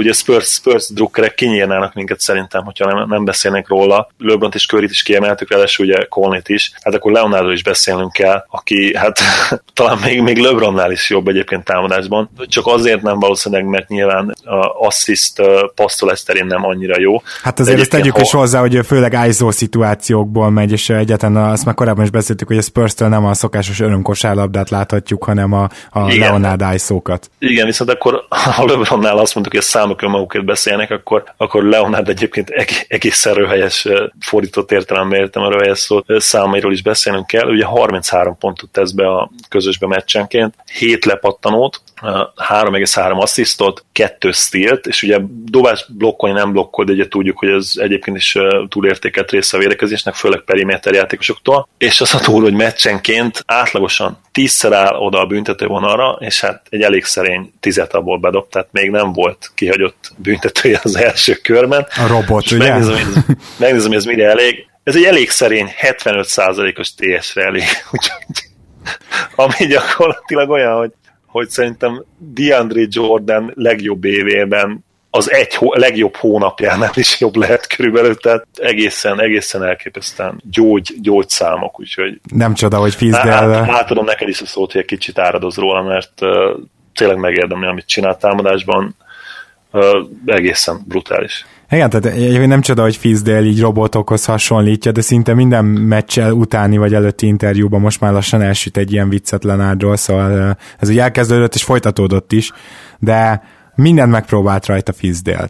Kezdjük itt. Tehát ugye alapból az nagyon elvetett, hát nagyon elvetélt ötlet volt már előre is, egy Vince Carter-t rárakja. Ez azért elég gyorsan leszokott erről, és akkor ugye volt rajta gyakorlatilag Harrison, Ennis, Green, és nem is tudom, hogy talán mintha Conley is egy ideig. Na most Azért öt embert soroltam fel, és megjegyzem, hogy ebből az ötből, tehát sok-sok hiányosságaik mellett mind az öt gyakorlatilag jó védőnek számít, egy szem Cartert kivéve, aki szintén jó védőnek számított, de van itt azért Leonardnál magasabb ember is Green formájában, Leonarddal fizikailag hasonló, ugye Ennis formájában, aki egyébként atletikusságban is felvenné vele a versenyt, nyilván megközelítőleg sem olyan játékos.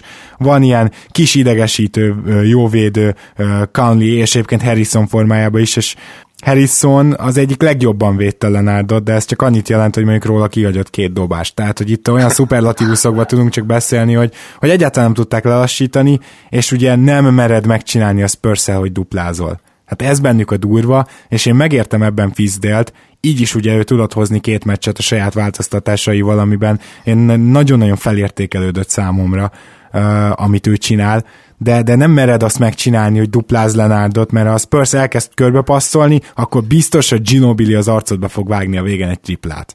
Ez, ez fog szóval, történni, szóval ez érzed, hogy benne van a nagy könyvekben. Akkor visszaköszön a 2014-es Spurs. Gond nélkül. És még, még egy kérdés, ha már úgyis belejöttünk ebbe a fordított szerepbe. Hogy érzed azt, hogy nem lehet zsákutc az, hogy, hogy, hogy Leonard ennyire elképesztően jó lett izó játékokban. Tehát nem lehet, hogy ez is azt eredményezte, hogy, hogy eltértek egyébként a sok passzos játékokban. Ugye beszéltünk erről már korábban is, hogy gyakorlatilag az előző évekhez képest a Spurs támadójátéka teljesen megváltozott. Tehát ugye jött ez a domináns perimeter scorer Leonard szemében, és ez mint hogy egy kicsit kifogta volna a szelet a vitolából abban az értelemben, hogy, hogy már nem annyira látványos és hatékony a Spursnek a csapatjátéka, mint korábban volt egyrészt ugye nem hiszem, hogy Pop úgy gondolkozott, hogy ezt a csapatjátékot olyan szinten tudná folytatni, mint ahogy most a Golden State csinálja. Ő általában ugye mindig, hogyha valaki zizeg, akkor hát ezt nem, szem, nem tudom szebben lefordítani, akkor a másik az meg zezeg, vagy bocsánat, elnézést, de aki ismeri az angol mondást, az pontosan tudja, hogy mire gondolok, hogy, hogy ő tipikusan az, aki szembe megy a ligával, és ugye ő a védekező ö, csapatot állított össze az elmúlt két évre, és főleg idénre, és ebbe a védekező csapatban nem koncentrált egyszerűen annyira a támadásokra, arról nem is beszélve, hogy azért a, támadás, régi támadásainak a két ilyen triggere, ilyen kulcs játékosa, ugye már eléggé öreg, és a visszavonulás szélén áll, igazából el fogja dönteni az idő, hogy jó döntés volt-e vagy nem, de abban egyetértek veled, ha arra akarták kitérni, hogy, hogy sajnálod azt a Spurs hatékony játékot, és hogy Leonardnak a tündöklésével ez, ez lehet az áldozat, hogy, hogy én is sajnálom, és egyáltalán nem vagyok róla meggyőződve például, hogy a playoffban, hogyha Leonard csak két-három rosszabb meccset fog ki, akkor ez nem jelente egy kiesést. Eddig még egyet se fogott ki, és még így is csak három-kettőre állnak, ha ebbe belegondolunk.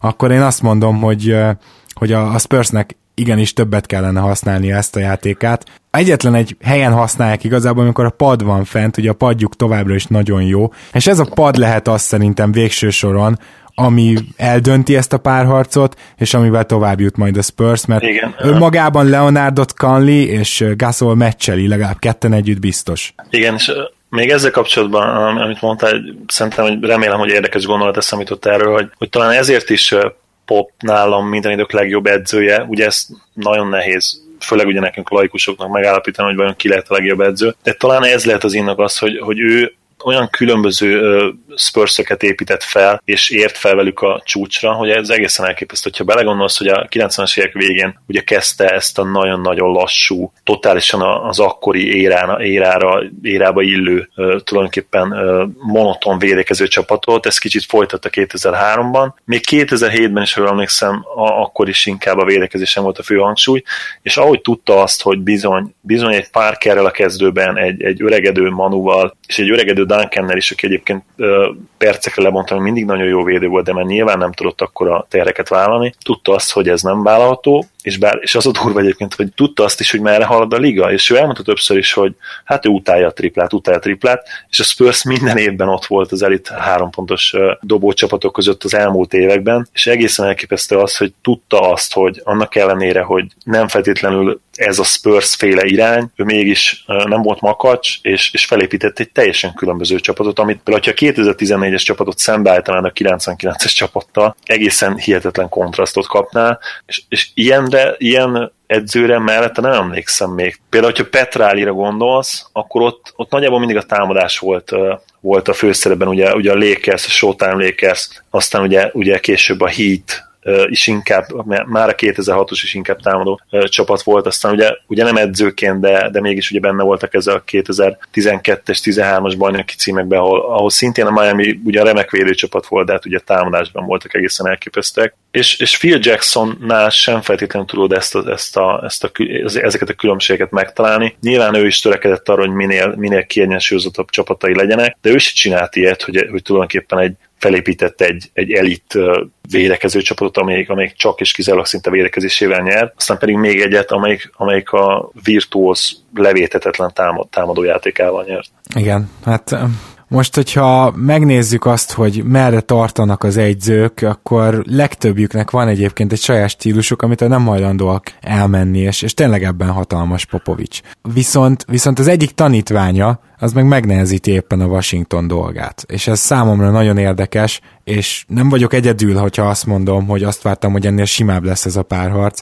Az Atlanta ugyanakkor fantasztikusan reagál, úgy, hogy gyakorlatilag nem reagál nem az történik, hogy látványos line-up change megváltoztatják esetleg a védekezési sémát, abból azért uh, volt néhány, tehát uh, néha, néha csapdázgatták Bilt meg volt, de tulajdonképpen én nem tudom, hogy Budenholzer mit csinál, de mindig jól védekező csapat van a keze alatt, és még hogyha ezt a sok passzos játékát, amit a két évvel ezelőtti Atlanta bemutatott, azt, azt meg is tudják állítani, valahogy mindig fokozatokat tud állítani a játékosain, és most is nézd meg, hogy gyakorlatilag az első két mérkőzésen le MMA-zta, hogy ugye Millsap fogalmazott a Washington a az Atlantát, és ez igaz is, tehát én belenéztem direkt ezért a mérkőzésekbe, csak ezért a nyilatkozatért is, és ennyi büntető, tényleg bűnrossz meccs, tehát ezt úgy kell elképzelni, második, harmadik is, trágya, rossz nézni, folyamatosan büntető, mind a két csapat csak betörni akar, egyik sem tud igazán elit módon triplázni, és az Atlanta nem csak felvette a ritmust, hanem átvette, és keményebben kezdett el játszani még a Washingtonnál is. Howard gyakorlatilag két úgymond elvesztett párharc után, amit Gortattal meg a Washington magas embereivel szemben elvesztett, kettőt megnyert, és Millsap pedig fantasztikusan játszik, elképesztő hatékonysággal, és amikor Morris elkezd neki beszólni, hogy micsoda egy crybaby, akkor tényleg csak röhögni tud az ember, mert Millsap felmossa vele a padlót gyakorlatilag. Igen, és hogyha ha még kereshetünk egy, egy változást, ami ugye az első két meccs és a harmadik, negyedik meccs között esetleg észrevehető, az ugye egyértelműen a harmadik meccsen Schröder volt, az, aki tudta hozni ezt az extrát, a negyedik meccsen pedig ebbe pont bele tudtam nézni ebbe a meccsbe egyébként, szerintem totálisan visszaköszönt a két évvel ezelőtti Atlanta, ahol tulajdonképpen nem nagyon volt olyan játékos, aki extra terheket magára kellett volna, hogy vegyen, hanem mindenki beletette kicsit. A kezdő összes tagja 10 pont felett volt, ugye Millsap 19 pont, Prince uh, 11, Howard 16, uh, Schroeder 18, és, és Hardaway Jr. pedig 15 pontot tett be a közösbe, és, és így, így azt is elvittek, hogy igazából kettő jobb teljesítmény jött a padról, Bazemore és, és Calderoné. És, Na hát ez a Calderon, ez nem semmi egyébként, nem tudom, láttad de hogy körülbelül három perce volt benne, amikor visszaszedett egy támadó pattanót, és visszapöciszte nem igen. tudom, valószínűleg karrierjében, nem tudom, először ezt a Nate Duncan mondta, tehát nem hozzá fűződik, de ebben látszik az, amikor egy csapat így teljesen felszívja magát, és agresszív, és az egész az, amikor egy Calderon így szerzi meg a nem tudom, harmadik, negyedik pontját. Igen, és egyébként még lennének is tartalékok ebben, ebben a, ebben a Hawks kispadban, ugyanis szóval eddig tulajdonképpen semmit nem csinált. Tehát abban, azon, abban a két, meccs, két meccsben is, amit megnyertek, a harmadik és a negyedik meccsben, ő semmit nem csinált. És ő, ő azért ilyen 20 perc körüli játékidőket még megkap. Tehát azt gondolom, hogyha mondjuk esetleg a következő meccsen ő be tud dobni 3-4 triplát, azzal könnyen ellophatná akár, akár a pálya előnt is a Hawks, ami az előzetes latogatások alapján azért, azért elég komoly meglepetés lenne. Vaskos meglepetés lenne, és én most viszont nem tartom ezt kizártnak a Washington, mint hogyha, nem is tudom, tehát Scott Brooks, mint hogyha egy újabb OKC-t csinálna, nekem olyan érzésem van. Ugye most csak nagyon röviden vegyük végig, hogy mi volt Scott Brooks megítélése. Az elején az, hogy ú, micsoda, nagyon jó felépített csapat, ugye sok fiatal, már mindegyiken látszik, hogy mekkora sztár lesz, ugye akkor még Harden, Ibaka, mindenki ott volt, mindenki örül. Csapat egyre jobb, minden évben egyre több szurkolót szerez, a PR értéke nő, az MVP jelöltjeiknek száma nő, aztán egy idő után feltűnt mindenkinek, hogy itt már ilyen top 5-ös játékosból is kettő szaladgál, meg ugye elcserélték Hardent, meg, meg Ibaka, azért, azért védőként, magas emberként még mindig ilyen top 5 volt bőven, ez a csapat valahogy nem tud túljutni a saját árnyékán, és egyszer bejutottak a döntőbe, ahol kis túlzásra kisöpörték őket, ugye 4-1 lett. Aztán utána már lassan elkezdték azt is megnézni a nagy lelkesedés mögött a szakértők, szakírók, hogy hát igen, igen, igen, ez, a, ez az ISO játék, hogy ott ketten ISO-znak, meg ugye a Westbrook Durant uh, pick and roll, hogy azért, azért ezt, ezt le lehet védeni, nem könnyű, de le lehet védeni, vagy legalább a hatékonyságát le lehet annyival csökkenteni, hogy ha egyébként jól levéded a többieket, akkor, akkor nyersz ellenük egy playoff csatát. Nyilván az alapszakaszra ez sokkal kevésbé igaz, de a playoffban meg ugye más a, a lányzó fekvése, és, és Durant és Westbrook fekvése is más volt teljesen, mert az egész OKC-re gyakorlatilag ez volt a probléma, hogy a playoff párharcokban felőlődtek, mert csak ugyanazt tudták hozni. Na most kössünk a Washingtonra, ahol Brooks gyakorlatilag vagy vollal betörett, vagy pedig körbepasszoltatja a labdát, és Bill vagy Otto Porter dob egy triplát. Ez a Wall Gortat, vagy Wall Morris pick and roll, vagy pick and pop, ez az egyetlen, amit igazán hatásosan csinálnak, és nem csoda, hogy egy idő után az Atlanta, amelyik egy kiváló védőcsapat még mindig, annak ellenére, hogy idén nagyon trágyák voltak támadásban magukhoz képest, ezt egy idő után levédekezi. Igen, azt gondolom, hogy ahol Brooks limitáció igazán kijöttek és, és kiütköztek, az, az mindig a playoffs, playoffs uh, volt. Ugye ő például 2011-14 között azt hiszem akkor küldték el, ha jól megszem a, a meccseinek a, a 70%-et megnyerte. És azt hiszem, hogy sokáig ugye fiatal edzőként kezdett talán az okc vagy viszonylag fiatal edzőként. Azt hiszem, hogy sokáig ugye minden idők legmagasabb győzelmi százalékos mutatójával is rendelkezett az edzők között. Aztán, aztán ugye mégsem lett soha, soha siker belőle, és, és amit, amit, amit nagyon jól mondtál, hogy igen, tehát hogy itt is kicsit azt érezzük a, a, a Washingtonnál, hogy, hogy ugyanabban a hibában esik bele. Tehát, hogy van itt is egy egészen jó one-two punch, ez az egészen jó domináns duó, és egyszerűen nem tud olyan, olyan konzisztens taktikát felépíteni köréjük, ami elég lenne, és ami nagyon fontos, hogy nem tud olyan konzisztens védelmet se építeni, ami, ami nagyon fontos a play Tehát a play gyakorlatilag szinte csak és kizárólag top 10-es védelmek nyernek, és azok a védelmek is, amik, amik mondjuk az alapszakaszban nem voltak top 10-ben, azok úgy játszanak, mint egy top 10-es. Például ugye erre jó példa a Lakers egészen domináns, minden idők legdominánsabb playoff futása. Azt hiszem talán a 2000, 2001-ben volt a 11. Igen, igen. Azt hiszem akkor, amikor ugye 19-ek voltak az alapszakaszban védekezésben, de miért voltak 19-ek? Azért, mert gyakorlatilag átladzsálták az egész évet. Sek is kiadott jó pár meccset, és a play ba robbantottak, és, és egészen elképesztően végig gázoltak mindenkin. Szóval a play csak, ilyen, csak olyan csapatok nyerhetnek általában, amik tényleg elit, elit védekező csapatok, vagy ott vannak a közelben, és egyszerűen Brooks erre sem alkalmas, hogy felépítsen egy ilyen csapatot. Annak kellene, hogy egyébként a hogy egyébként egészen jó uh, keretekkel dolgozhatott pályafutása során, sőt, kiváló keretekkel. Aki szeretne elitvédekezéseket látni mind a két oldalon, az pedig menjen át egy picit keletre, illetve a tavakhoz és keletre, akkor így fogalmazok. A Bucks és a Raptorsnak a csatája, én nagyon örülök neki, hogy láttam a, a ugye közös nagy csoportunkban, az NBA-s csoportban, hogy bizony sok embernek elnyerte a tetszését. Tényleg mind a két csapat fantasztikusan védekezik meccsről meccsre, és valószínűleg szép lassan eljut oda a párharc, hogy a Toronto most már talán meghúzta azt, amivel, amivel már, már én nagyon csodálkoznék, hogyha innen elveszítené. Ez egyébként az volt, hogy ugye a Bucksnak a kéz erdeje és védekezése egyszerűen nem tette lehetővé azt, hogy Valanciunas hasznos legyen az ő sebességével, ezért a, gyakorlatilag a Raptors alkalmazkodott, small ballra váltott, és Norman Powell-t eh, sikerült előhúzni a padról, a többi már történelem, tehát ez a két mérkőzés, ahol Powell játszott, főleg a második, nagyon gazolta Casey-nek ezt a húzását, akinek pedig körülbelül az állása volt a tét, tehát hogy nem, nem viccből húzta ezt meg, hogyha itt a, itt a Raptors az a szörnyű verességgel együtt, amit elszenvedtek a harmadik meccsen, hogyha azzal együtt még ki is zúg, akkor Casey szerintem azonnal repült volna.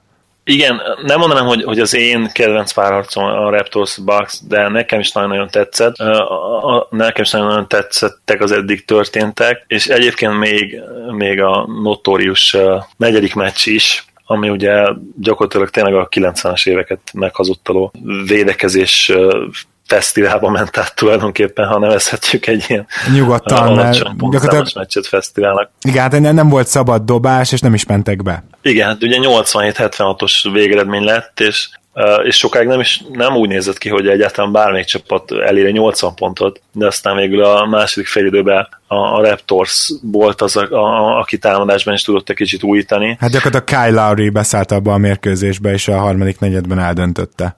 Igen, és ugye Derozsan is egészen jól játszott, 22 rádobásból 33 pont, az, az egészen kiváló, szerintem ilyen 60% körüli TS lehet egy meccsre levetítve, 9-szer odállt a vonalra, mind a 9-et beverte, egyértelmű volt, hogy e- ez volt tulajdonképpen az első a meccs, ahol Larry és, és DeRozan is jól játszott ebben a párharcban, és emellett ült, ült a Powell uh, húzás is, már akkor is ült, aztán, Sőt. aztán mennyire nagyon leült, ha, Igen.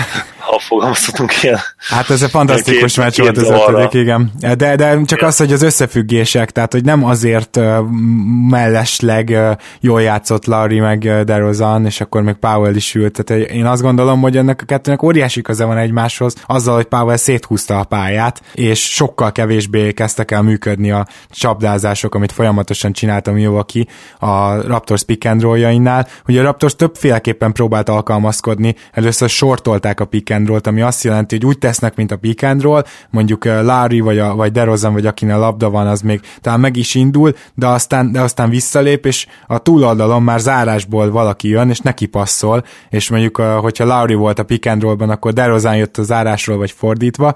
Ugye ehhez is tudott alkalmazkodni aztán a Bucks, és, és ezért volt óriási az, hogy, uh, hogy most már Powell beállásával volt hova kipasszolni, meg keresztbe átpasszolni a labdát. Laurinak a tíz asszisztjából legalább öt volt olyan, hogy tényleg ilyen Lebroni szinten így, így keresztbe átdobta a labdát, vagy, a, vagy aki bement a palánk alá, annak tudta dobni, mert sokkal több helye volt. Ugyanis a túloldalon egy olyan ember áll, aki bedobja a triplát, és ráadásul Powellnek tényleg igazán jól sült a keze, még magához képest is ezen a két mérkőzésen, akkor, akkor, akkor már is ez a csapdázós védekezés mínusz egy embert jelent gyakorlatilag.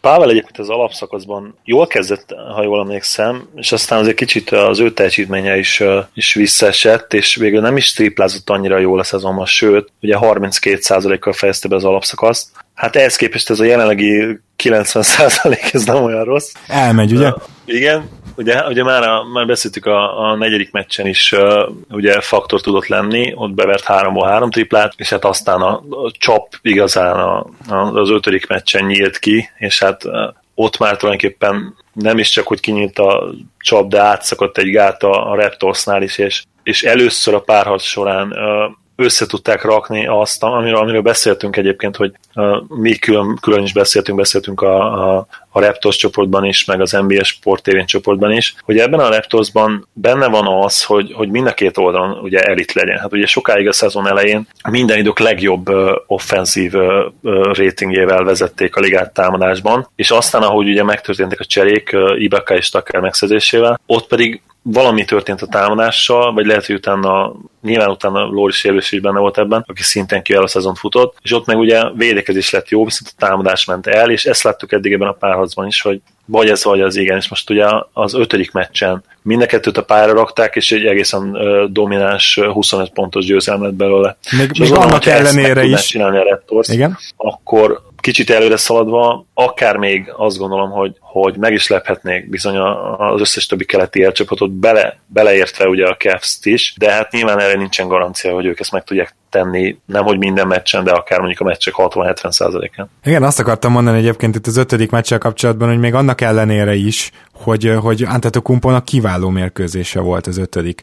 És erről mindenképpen akartam beszélni, hogy nagyon érdekes a görög szerepe, akit ugye joggal nagyon dicsértünk mi is, sokan dicsértek. A Raptors ennek ellenére PJ Tuckert, amíg ugye rajta tartotta Tuckert Antetokumpon, látványosan sokkal le, jobban le tudta lassítani, mint bárki más. Tehát az egyértelmű volt, hogy Tucker hatásos tud lenni Antetokumpon, de a negyedik, ötödik meccsre, ugye ezt a kettőt, amit egymás után megnyert a Raptors, Tucker több időt töltött Middletonon.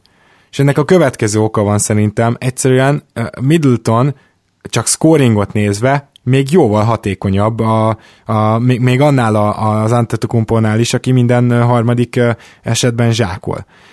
Hát, vagy legalábbis az, az egyértelmű, hogy jobb shooter, tehát én inkább, inkább itt megállnék, mert azért hát, összességében szerintem uh, hatékonyabb uh, pontszerző már ugye Giannis, és ha megnézem például a playoff átlagait, akkor ugye 23 pont, uh, 10 10 pattanó, 4 assist, 2 steal és 2 blokk, tehát ő is egészen brutális playerfotoz egyébként, és mondjuk annyi, hogy igen, tehát 55%-os TS-sel, ami ugyan nem pocsék, de hát nyilván azért nem, nem is annyira uh, kiváló. Viszont a Raptorsnak kifejezetten rosszul jött az, amikor Middleton volt jó, tehát Middleton jó meccsei határozzák meg ilyen szempontból jobban a Bucks támadó játékát, mert ezek szerint mondhatjuk talán, hogy Giannis ugye konzisztens, folyamatosan ráépül a dolog, de a Middleton hozzá tud tenni, az jobban fáj a Raptorsnak. Szerintem egyértelmű ez Igen, az, az, az jelenti a különbséget.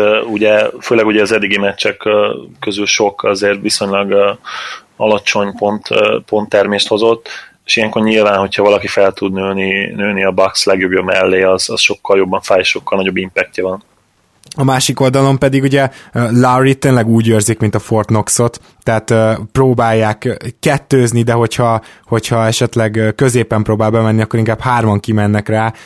Jason Kidd a legelején megmondta, hogy szerintem a játékosainak, hogy Lowry nem dobhat üres triplát, mert, mert az olyan hatékonyságú helyzet, amit nem engedhet meg magának a Bucks, és nyilván ezt egy egész meccsen át nem lehet megcsinálni, talán ha, ha meccsenként kettő ilyen igazán üres triplája van Larrynak, már sokat mondok. Úgyhogy ezzel elégedett lehet a Bucks igazából. DeRozan megfogása, mikor megy, mikor nem, azt én inkább úgy érzem, hogy DeRozanon múlik, mint a Buckson, de, de hát ugye ő egy ISO player, ezért ebből él de, de összességében amit szeretnék mondani, hogy a Bax az gyakorlatilag megmutatta az oroszlán körmeit, két jó játékos tudott megfogni, aztán már a többiek is elkezdték őket megverni, most itt az ötödik meccsen, és, és akkor már Derozan és Lori is egyszerre jól játszott, de szerintem az ő nimbuszukat nagyon megemeli ez a párharc, akkor is a 4-2-re kikapnak, mert, mert kicsit beletekinthetünk a jövő kosárlabdájába. Igen, és azt egyértelműen kijelenthetjük, hogy, hogy a Raptors ezt a párharcot nem azért vezeti jelenleg, mert, mert DeRozan és Lóri jól játszanak, sőt, hát ugye Larry-t azért ki kell emelnünk, mint, mint negatív, mert annak ellenére, hogy, hogy volt egy jó meccse, egyébként pocsék szériát fut. DeRozant nem vehetjük azért ennyire mellé, mert ugye DeRozan azért, ugye Larry 10, 15 pontot átlagolt, tehát gyakorlatilag nem is tudom, hogy mennyivel az alapszakasz átlag alatt, de Hetesse. minimum szerintem. De ugye DeRozan azért 22 pontot betesz a közösbe, 6 lepottanót és 3 asszisztot, a meccsenként egy stílje, és ugye mindezt eléri hát 54%-os TS-sel, ami ugye nem rossz, de hát Larry TS szerintem jelen pillanatban, ha 45 százalékot karcolja, akkor lehet, hogy már sokat mondtam. Nem, most már feljebb van egyébként, mert ugye az utolsó két meccsen azért már viszonylag jól dobott, és egyébként csak még egy apró adat, tippel, hogy ki a Raptorsnak a legjobbja plusz-minuszban. Pölt? Nem? Lauri. Lauri. Igen, mondjuk ez, ez is szóval megmutatja egyébként, hogy Olyan kis, szinten védekezik a kis, kis golyó, itt a, főleg az, hát elképesztő, hogy a, a védekezését hogy meg tudta emelni, amikor megfogták támadásban. Igen, hát meg ugye plusz-minusz az motóriusan híres arról, hogy kis minták mellett gyakorlatilag használhatatlan, úgyhogy azért ez is belejátszott szerintem. Még igazából a harmadik, bocsánat, a negyedik negyedek és a második negyedek elejét a Larry plus bench unit, az, az még mindig viszi, és egyébként ennek köszönhető elsősorban. Tehát nem is feltétlenül azért, mert Larry ott akkor hmm. csillog, de ugye ezt, ezt ő nagyon jól tudja szervezni ezt a bench unitot, és az az, ami, a, ami gyakorlatilag rendszeresen még mindig a Raptorzé, és ebből fakad a kérdésem is felét, hogy mit tudna még hozni Jason Kidd. Mostanában már úgy, úgy kezdik elveszteni a, a padoknak a párharcát is, mint utaltam rá, és, és lassan már Antetokumpo jó meccse sem elég semmire. Igen, hát hogyha megnézik az ötödik meccset, és mondjuk induljunk ki abból, amelyik, amelyik egyértelműen számukra a legrosszabb volt, ugye itt volt a legnagyobb különbség, és gyakorlatilag nem volt esélyük arra, hogy nyerjenek. Nyilvánvalóan azt kellene megállítani valahogy, hogy, hogy a Raptors kiegészítő emberei villoghassanak, itt is valószínűleg az lenne a megoldás, hogy nem duplázni a, a sztárok közül senkit, se, se Larry-t, se pedig DeRozan, és, és, és ott, otthon maradni a, a, a dobókon. Tényleg ilyenkor szerintem ez az egyetlen dolog, amit egy csapat csinált, és, és, és a, a, az ISO uh, Raptors az még mindig sokkal kevésbé veszélyes, azt gondolom, mint a, mint a felszabadultan játszó, kiválóan védekező és, és, és sokat passzoló verzió. Ugye 28 assziszt az, az egészen, egészen jó, amit az előző meccsen a Raptors bemutatott. Nem, nem szabad ennyit csapdázni, nem szabad uh, duplázni. Hát ez különösen azért is, mert ugye Larry és DeRozan ebből 16-ot osztott ki, tehát pontosan amit mondasz, ezekből a csapdákból ők most elkezdtek kipasszolni. És, és ha a saját keretüket nézzük, nem nehéz, nehéz ö, olyan olyan rejtett erőtartalékot találni végigböngészve. Nyilván Teletó is lehetne az, aki ugye kb. semmit nem mutatott. Beasley-t szerintem már leírhatjuk, tehát őt, őt már meg se fogja próbálni szerintem az edző 5-6-7-8 percnél többet játszatni. Moró nagyjából hozza magát az ötödik meccsen, és azért berakott 11 pontot, nyilván védekezésbe mm, kapott is totál... 11 pontot a Bucks rajta, igen.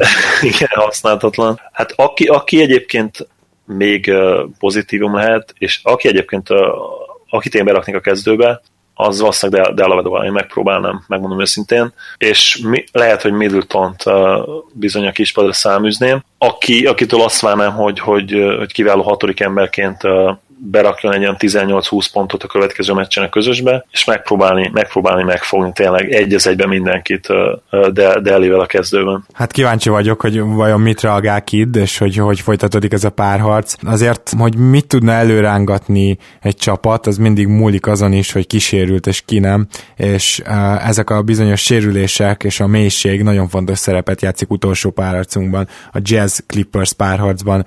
Nagyon vicces, hogy egyáltalán a, a full, két full full csapatot, azt meddig is láthattuk egymás ellen? 10 másodpercig azt hiszem.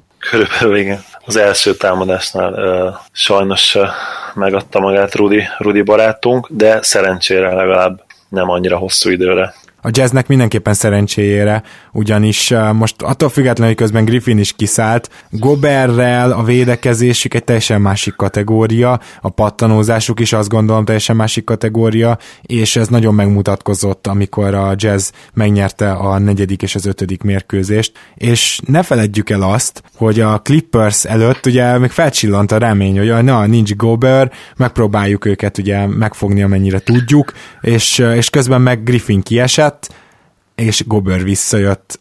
Ez megint nem lesz a Clippers szezonja, én nem látom, hogy innen tovább jussanak, akár ebből a párharcból, itt 3-2 után. Nagy kérdések merülnek fel ismét, és Griffin nem tudom, hanyatszor sérül meg egyébként a rájátszásra.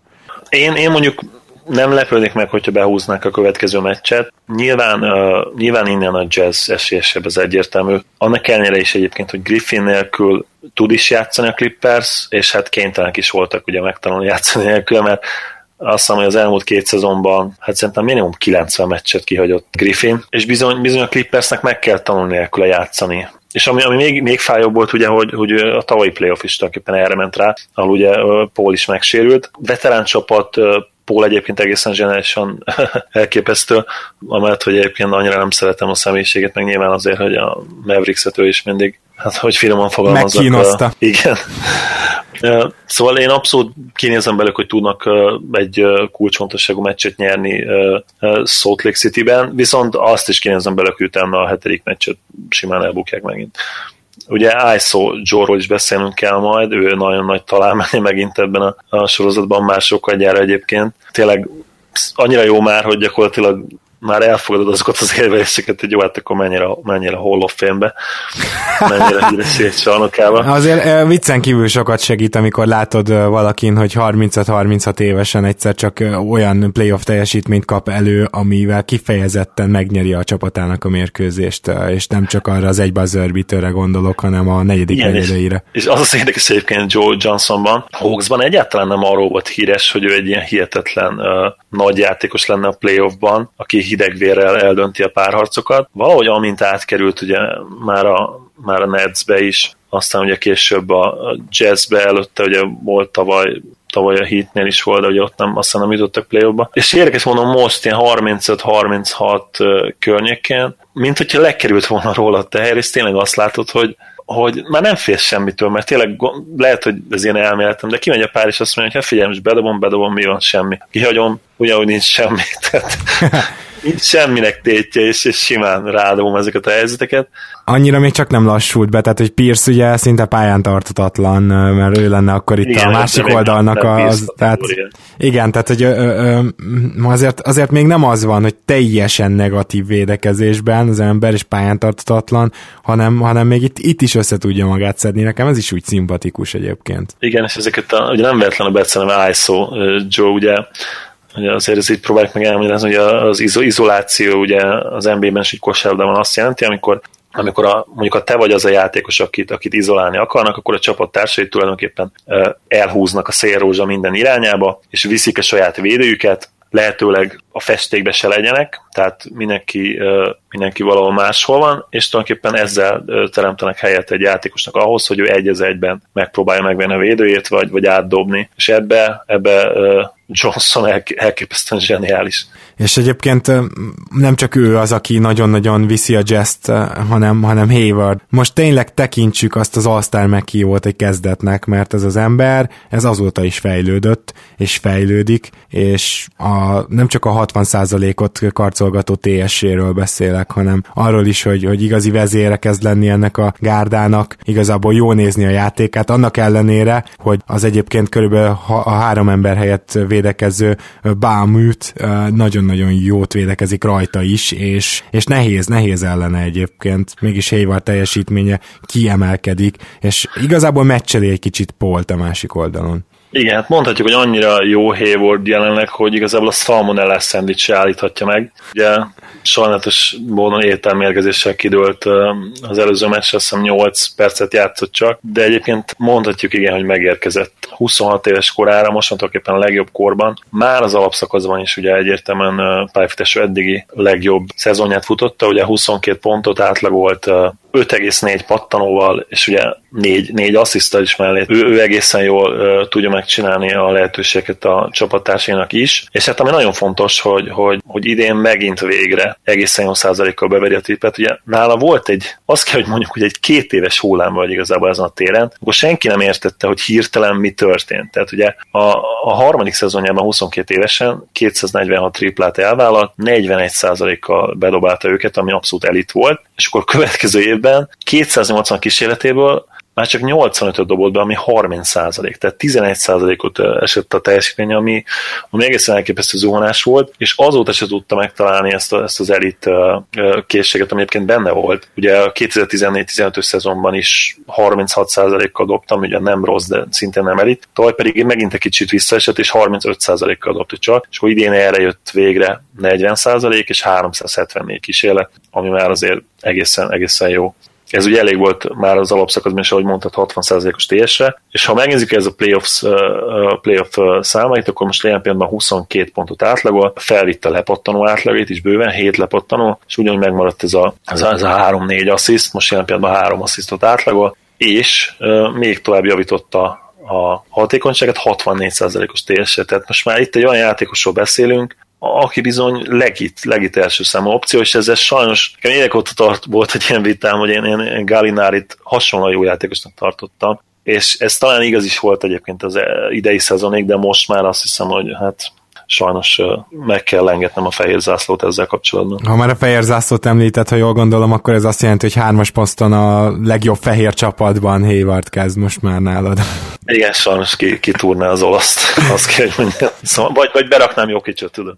Hát igen, Csak tudom, hogy bárhol, öt Jokic, de, de egyébként... Hát, ami, klónozni kéne, igen. Kicsit félelmetes a jazzben ez a, ez a wing sor, ez a, ez a Hood, Hayward, Ingles, Joe Johnson, és ezt a négy embert így kettes, hármas, négyes poszton így össze-vissza rotálja is uh, Quinn Snyder, aki ráadásul uh, Favors-t uh, alig használja négyesben, és főként uh, Gobert cseréjeként uh, tündökölhet centerben. Úgyhogy gyakorlatilag négy olyan wingről beszélünk, aki kicsit tud mindent. Más mértékben természetesen, de szóval Ingles is olyan hihetetlen a csávó, felhagyott 30 pár percre a pályán, az négy stíl alatt nem jön le. Az ember, az ember tényleg az, aki bever mondjuk háromból két triplát, de hogyha jobb napja van, akkor éppen hatból négyet vagy ötöt, ki négy stíl, négy assziszt, mondjuk négy pattanó, és a csávóra ránézel, és nem hiszed el, hogy az NBA-ben van. Igen, nagyon érdekes a jutának ez a, ez a periméter cseresora, ugye, ami között egyébként nem csak, nem csak alacsony játékosok, nem csak klasszikus periméter játékosok, hanem ugye ilyen Ingles féle nem tudod, hogy milyen posztja van, de tudja, hogy ki fog nyírni játékosok. Tényleg ez kicsit ilyen, ilyen orosz egyszerű ez, hogy nem tudod, hogy adott teste melyik fog kinyírni, nem tudod, hogy melyik gól lesz a tiéd, de azt tudod, hogy valamelyik tudja, hogy véget fog vetni az életednek. Tényleg egészen, egészen brutálisan nyomják, és Ingles számomra tényleg egy ilyen, nem azt mondom, hogy most fedeztem fel, de, de nyilván azért meglepő, hogy ilyen dolgokat látunk tőle és hát Hood, Rodney Hood ugye szintén, szintén egészen zseniális a padról. Nagyon jó kis triplákkal száll be, és azt is tegyük hozzá, hogy Clippersnek erre a négy emberre, akikből egyszerre három általában pályán van, egyetlen egy védője van. Duck Rivers elkövette azt, hogy így Mo Spates-et kezdette Griffin helyett, de hát aztán őt rendkívül gyorsan lekergették a pályáról a jazz játékosai, és akkor alig jött vissza. Utána meg a small ball-ra próbált váltani, de még csak báműt van ott, és gyakorlatilag senki más, aki, aki tud ezeken a wingjátékosokon érdemben védekezni, akik mindannyian le tudják ütni a labdát, mindannyian tudnak passzolnia kell, mindannyian bedobják a triplát, eh, hát addig elég nagy probléma lesz, és ez nem fog megoldódni, még a formán kívül éppen visszatérő Austin Rivers sem, aki eh, még a, a leges legjobb, hát nem tudom, három meccsén, mert azért nem azt mondom, hogy évében, mert olyan nem volt neki, és még akkor se volt jó védő, na. Crawford külön nem kell így szerintem nagyon beszélnünk védekezésben, Spades megint csak, és, és ilyen szempontból hatalmas csalódás a playoffban Wesley Johnson, akinek a, az a védekezése, amit azért időnként meg tud villantani, most annyira fontos lenne a Clippersnek, hogy, hogy kis túlzással nem, kimerem jelenteni, hogy, hogy ezen múlna a párharc, hogyha, hogyha ő elő tudna kapni még egy jó védekezést, akkor hiába, hogy csak egy hatodik, hetedik kiegészítő ember, az ő védekezése hiányzik gyakorlatilag a Clippersnek. Igen, egyetértek. Ugye a Clippers is egyébként az alapszakaszban egészen jó volt mindkét, a pálya mindkét oldalán, védekezésben és támadásban is. Ugye támadásban hatodikok voltak, védekezésben pedig 11, 11 tehát majdnem top 10-ben. És ebből a szempontból egyébként kilógott a Warriors szemezőnyből, ugye ők elsők voltak támadásban, másodikok védekezésben, és ők voltak az egyetlen olyan csapat, ami a top 5-ben volt mind a kettőben. Még a Spurs volt az, aki top 10-ben volt mind a két kategóriában, de ők ők is csak tize, épp hogy tehát tizedikek voltak támadásban és elsők védekezésben. Szóval Clippers, ha, ha mindenki egészséges lenne, és, és minden úgy működne, ahogy működhet, akkor azt gondolom, hogy a párharc esélyese lenne, de ezen a ponton tényleg, ahogy mondtad is, olyan olyan emberek hiányoznak már, és nem csak azért, mert ugye megsérült Griffin, hanem mert nincs olyan ember, aki, aki ezt a párharcot egyértelműen az ő javukra dönthetné el innen. Én azt gondolom, hogy így is nyerhetnek adott esetben, ha másért nem, hát azért, mert azért leszámítva a Leszámítva Joe johnson azért nyilván az a Jazz még egy viszonylag tapasztalatlan csapat. Azért van ugye Hill is, ő is, ő, is azért jó pár playoff meccset játszott, de hát azért ugye Chris Paul személye azért az, az elég, komoly, elég komoly faktor, és azt gondolom, hogy ő miatt még nyerhetnek, de ezen a ponton én is nehezen tudom elképzelni azt, hogy ők nagyon tudnának újítani. Minden esetre az biztos, hogy ők nagyon nagy veszélyben is vannak, erről is biztos hogy benne később beszélünk. Azt hiszem, egy igazi nagy maratont futottunk, körbejártuk a párharcokat. Három ért véget ugye az adás pillanatában, de de az garantálható, hogy egy héten belül véget ér az összes, hiszen a jövő hét az már a második köré, éppen ezért mindenképpen jelentkezünk majd egy kicsit a maradék párharcokat lezárandó is, de azt is megígérhetjük, hogy a következő adásban elbúcsúzunk majd az eddig kiesettektől, úgyhogy szerintem majd holnap is, vagy holnap után, amikor jelentkezik az adás, akkor is legyetek velünk. Most még nagyon szépen köszönjük, hogy ezt is végighallgattátok, mára is adnék egy kódot, legyen ez mondjuk 964, jó, úgyhogy a, aki ezt beírja, attól elhisszük, hogy végighallgatta. A, aki ezt beírja, az ott le a kalappal. És még annyi gyorsan, miért elköszönök, hogy, hogy én a magam részéről nagyon várom ezt a, ezt a horgász, horgász edition amikor elküldjük a, a már készült csapatokat horgászni. Találkozunk holnap, vagy holnap után legkésőbb. Köszönjük a figyelmeteket, sziasztok! Sziasztok! Ha más podcastekre is kíváncsi vagy, hallgassd meg a Béton műsor ajánlóját. El tudod képzelni, hogy a podcastet, amit éppen most hallgattál, fél év múlva már a mesterséges intelligencia generálja? Mi sem. De ha érdekel, eljött már a gépek lázadása. Hallgass bele az Embertelen podcastbe. Orsós Lajos vagyok, a műsor házigazdája. Egyelőre még élőben. Egyelőre. Fedezzük fel együtt, hogyan ismerkedik, randizik, mesél és vitatkozik Betty és Péter, két teljesen mesterséges intelligencia. Lajos, a podcast címét mond még egyszer, Léci. Oké. Okay. Embertelen podcast. Ez a műsor a Béton közösség tagja.